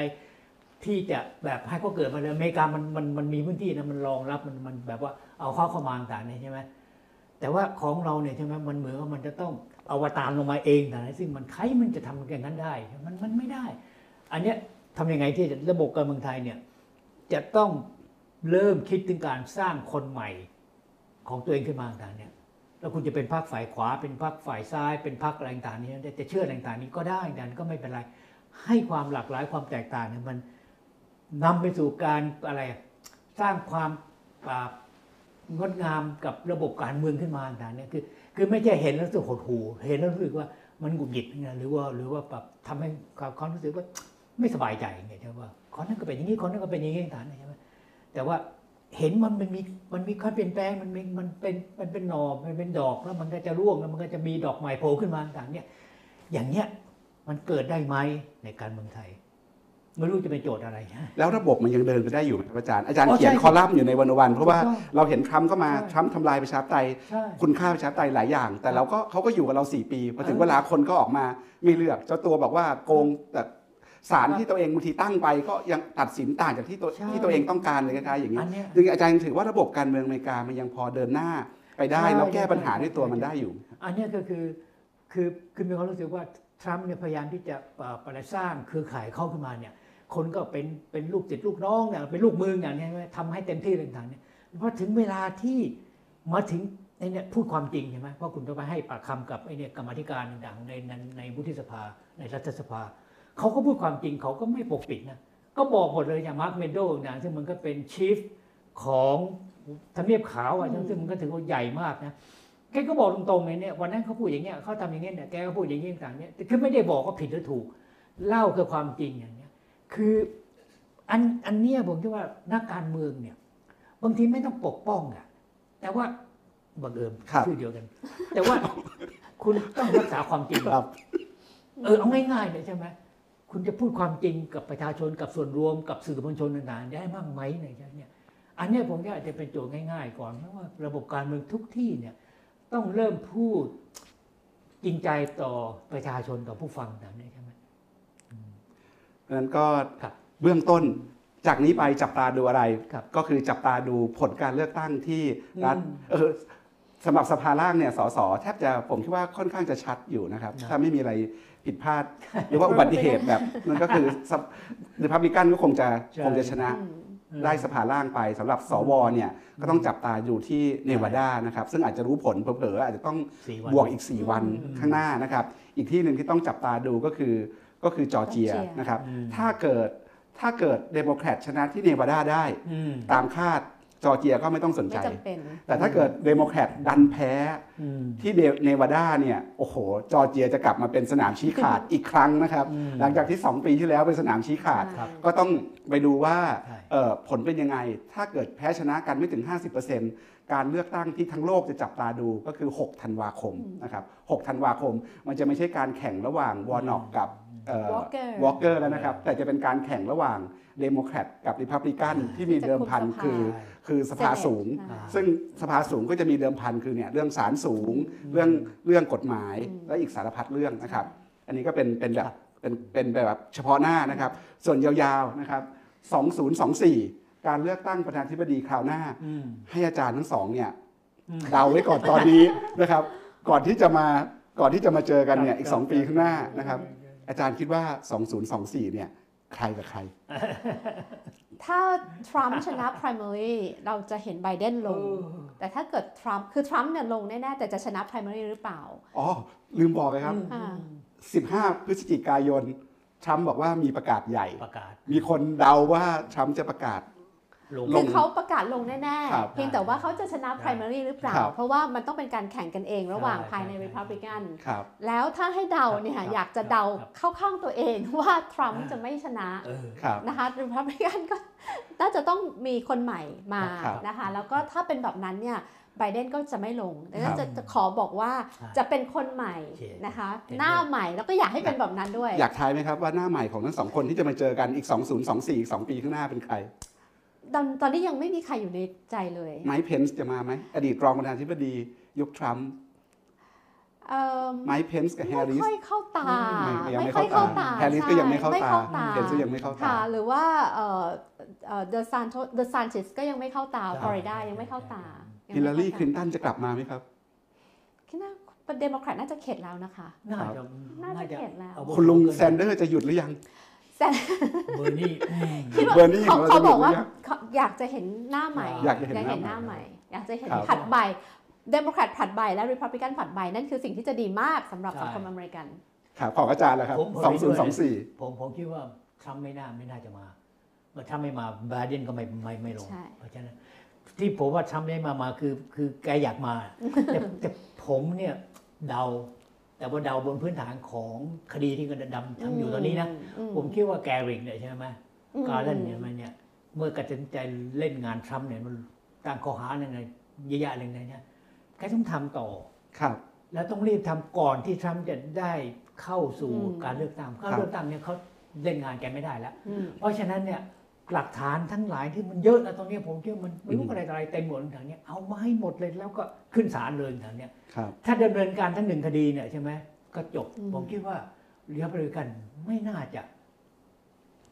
คือตอนนี้ตอนนี้ก็ให้ช่วงชิงจังหวะกันอยู่ใช่เพราะว่าเขาก็ไม่อยากจะใช่ฟ้องทรัมป์ช่วงเลือกตั้งอืมใช่แต่พอหลังเลือกตั้งเราจะเห็นปุ๊บทรัมป์ก็จะรีบประกาศว่าตัวเองจะลงอืมใช่เพราะถ้าตัวเองประกาศว่าตัวเองจะลงเนี่ย พอการเล่น จะมามาฟ้องคดีในนามของกระทรวงยุติธรรมทรัมป์ก็จะบอกว่านี่ไงจัดการพอตัวเองประกาศลงการเมืองแล้วจะมาเล่นงานใช่ก็เลยโดนเล่นงานโดนรังแกนะบางคนก็บอกว่าคือทรัมป์นี่มีหลายมีหลายเรื่องนะครับ ทั้งเรื่องเอ่อเบื้องหลังไอ้กบฏ6มกรานะครับแต่เรื่องที่ชัดที่สุดก็คือเร็วๆเนี้ยไอ้ไอ้ เพิ่งไปบุกบ้านทรัมป์ที่ฟลอริดามา แล้วก็ไปเจอว่าทรัมป์เอาเอกสารเอกสารราชการใช่ที่ปกติเขาไม่ให้เอาออกจากทำเนียบขาวเนี่ยเอากลับบ้านไปด้วยคนที่ไม่มีไม่ไม่เคารพกติกามารยาทใดๆทางการเมืองเพิ่งไม่เคยเจอใช่ไม่เคยเจอประธานาธิบดีแบบนี้เลยนะครับเอากลับบ้านไปนี่ก็ไปด้วยทั้งที่ตัวเองพ้นตำแหน่งแล้วใช่ ซึ่งบางคนก็บอกว่าไม่ต้องไปเล่นเรื่องซับซ้อนหรอกเรื่เล่อนงเรื่องแค่นี้ง่ายๆแบบเนี้ยเหมือนตอนจัดการเอาคาโปนเนี่ยที่เป็นเจ้าพ่อใหญ่ก็จัดการด้วยเรื่องหนีหนีภาษีอะไรแบบนี้เอาเข้าคุกได้เลยแบบนี้นะครับแต่ไอ้เเรื่องเรื่องไอ้ Trump Corporation ใช่ที่ที่เอ่ออายการนิวยอร์กเนี่ยนี่ก็ตามฟ้องอยู่เนี่ยใช่ครับต่อเนื่องอยู่ โอ้โหผมฟังดูแกแกกัดไม่ปล่อยเลยอะดุมากนะเนี่ยครับเล่นงานมาหลายดูติดตามมาหลายปีแล้วนะหลักฐานชัดเจนเรื่องนั้นเพราะงั้นเนี่ยครับผมว่ามันต้องโดนหนึ่งคดีอะครับโดนแน่ครับๆไม่ไม่รอด ครับถ้าเอาไม่ถ้าประเด็นประคันเอาทรัมป์ไม่ลงทางกฎหมายนี่ก็ใช่ก็แพ้ไปเถอะเอาพูดจริงๆนะเพราะว่ามันมีหลายคดีมันเยอะมากแล้วใช่เอาสักหนึ่งเถอะจริงๆค่ะมัน ต้องได้อะมันต้องได้แหละครับเพราะฉะนั้น 2024 เดี๋ยวมาว่ากันนะครับมาดูกันว่าโอเค2024 เนี่ยจะเป็นใครเจอกับใคร แล้วก็เชิญอาจารย์ทั้งสองล่วงหน้าเลยนะครับวันไหนยังไม่รู้นะครับ แต่ว่าโอเคมันคือวันอังคารหลังวันจันทร์แรกของเดือนอืมอ่าเดือนพฤศจิกายนใช่นะครับใช่โอเคแล้วเราก็จะเจอกันวันพุธตอนกลางคืน ใช่ครับเรามาเจอกันอีก 2 ปีข้างหน้า แต่ระหว่างนี้ถ้าคิดถึงอาจารย์ธเนศครับอาจารย์ธเนศเขียนเรื่องการเมืองอเมริกาอยู่ทุกเดือนนะครับครับในดีวันวันดอทเวนะครับตามอ่านอาจารย์ธเนศได้เป็นหนึ่งท่านที่ไม่เคยขาดส่งต้นฉบับเลยนะครับทุกเดือนส่งต้นฉบับตรงเวลานะครับมีวิยมากใช่ครับมีวินัยมากเป็นใช่ใช่เป็นตำนานคนหนึ่งนะครับของใช่ ของของของของพวกเรานะครับอาจารย์ธเนศไม่เคยหยุดเขียนนะครับส่วนอาจารย์สี่ก็แวะเวียนมาเยือนวันโอวันอยู่เรื่อยๆนะครับวิเคราะห์การเมืองไทยการเมืองอเมริกาและอื่นๆนะครับก็วันนี้ขอบพระคุณอาจารย์ทั้งสองท่านมากครับสนุกสนานแล้วก็ดีครับ ได้ความรู้เช่นเดิมนะครับขอบคุณอาจารย์สิริพันธ์ขอบคุณอาจารย์ธเนศครับ สวัสดีครับและขอบคุณ ท่านผู้ฟังทุกท่านท่านผู้ชมทุกท่านนะครับ ที่ติดตาม พบกับวันวันได้ใหม่นะครับ วันพรุ่งนี้ก็มีนะครับ รายการเอ่อคุยข่าวนอกสคริปต์กับวิสุทธ์คมและคมวัชรพงศ์นะครับพรุ่งนี้ก็เจอกันทุกวันพฤหัสนะครับ แล้วก็สัปดาห์หน้าเอ่อสัปดาห์หน้าก็มีวันโอวันวันออนวันนะครับอาจารย์ปิติศรีแสงนามนะครับจะจะมาคุยกันนะครับ มาคุยกันเรื่องภูมิรัฐศาสตร์เศรษฐกิจโลกและไทยนะครับ ผ่าน 3 3 ประชุม ประชุมอาเซียน ประชุม G20 แล้วก็ประชุมเอเปกนะครับ ติดตามกันได้ทางวันวันครับ วันนี้ พวกเราลากันไปก่อนครับ พบกันใหม่ครับโอกาสหน้า สวัสดีครับ สวัสดีครับ สวัสดีค่ะ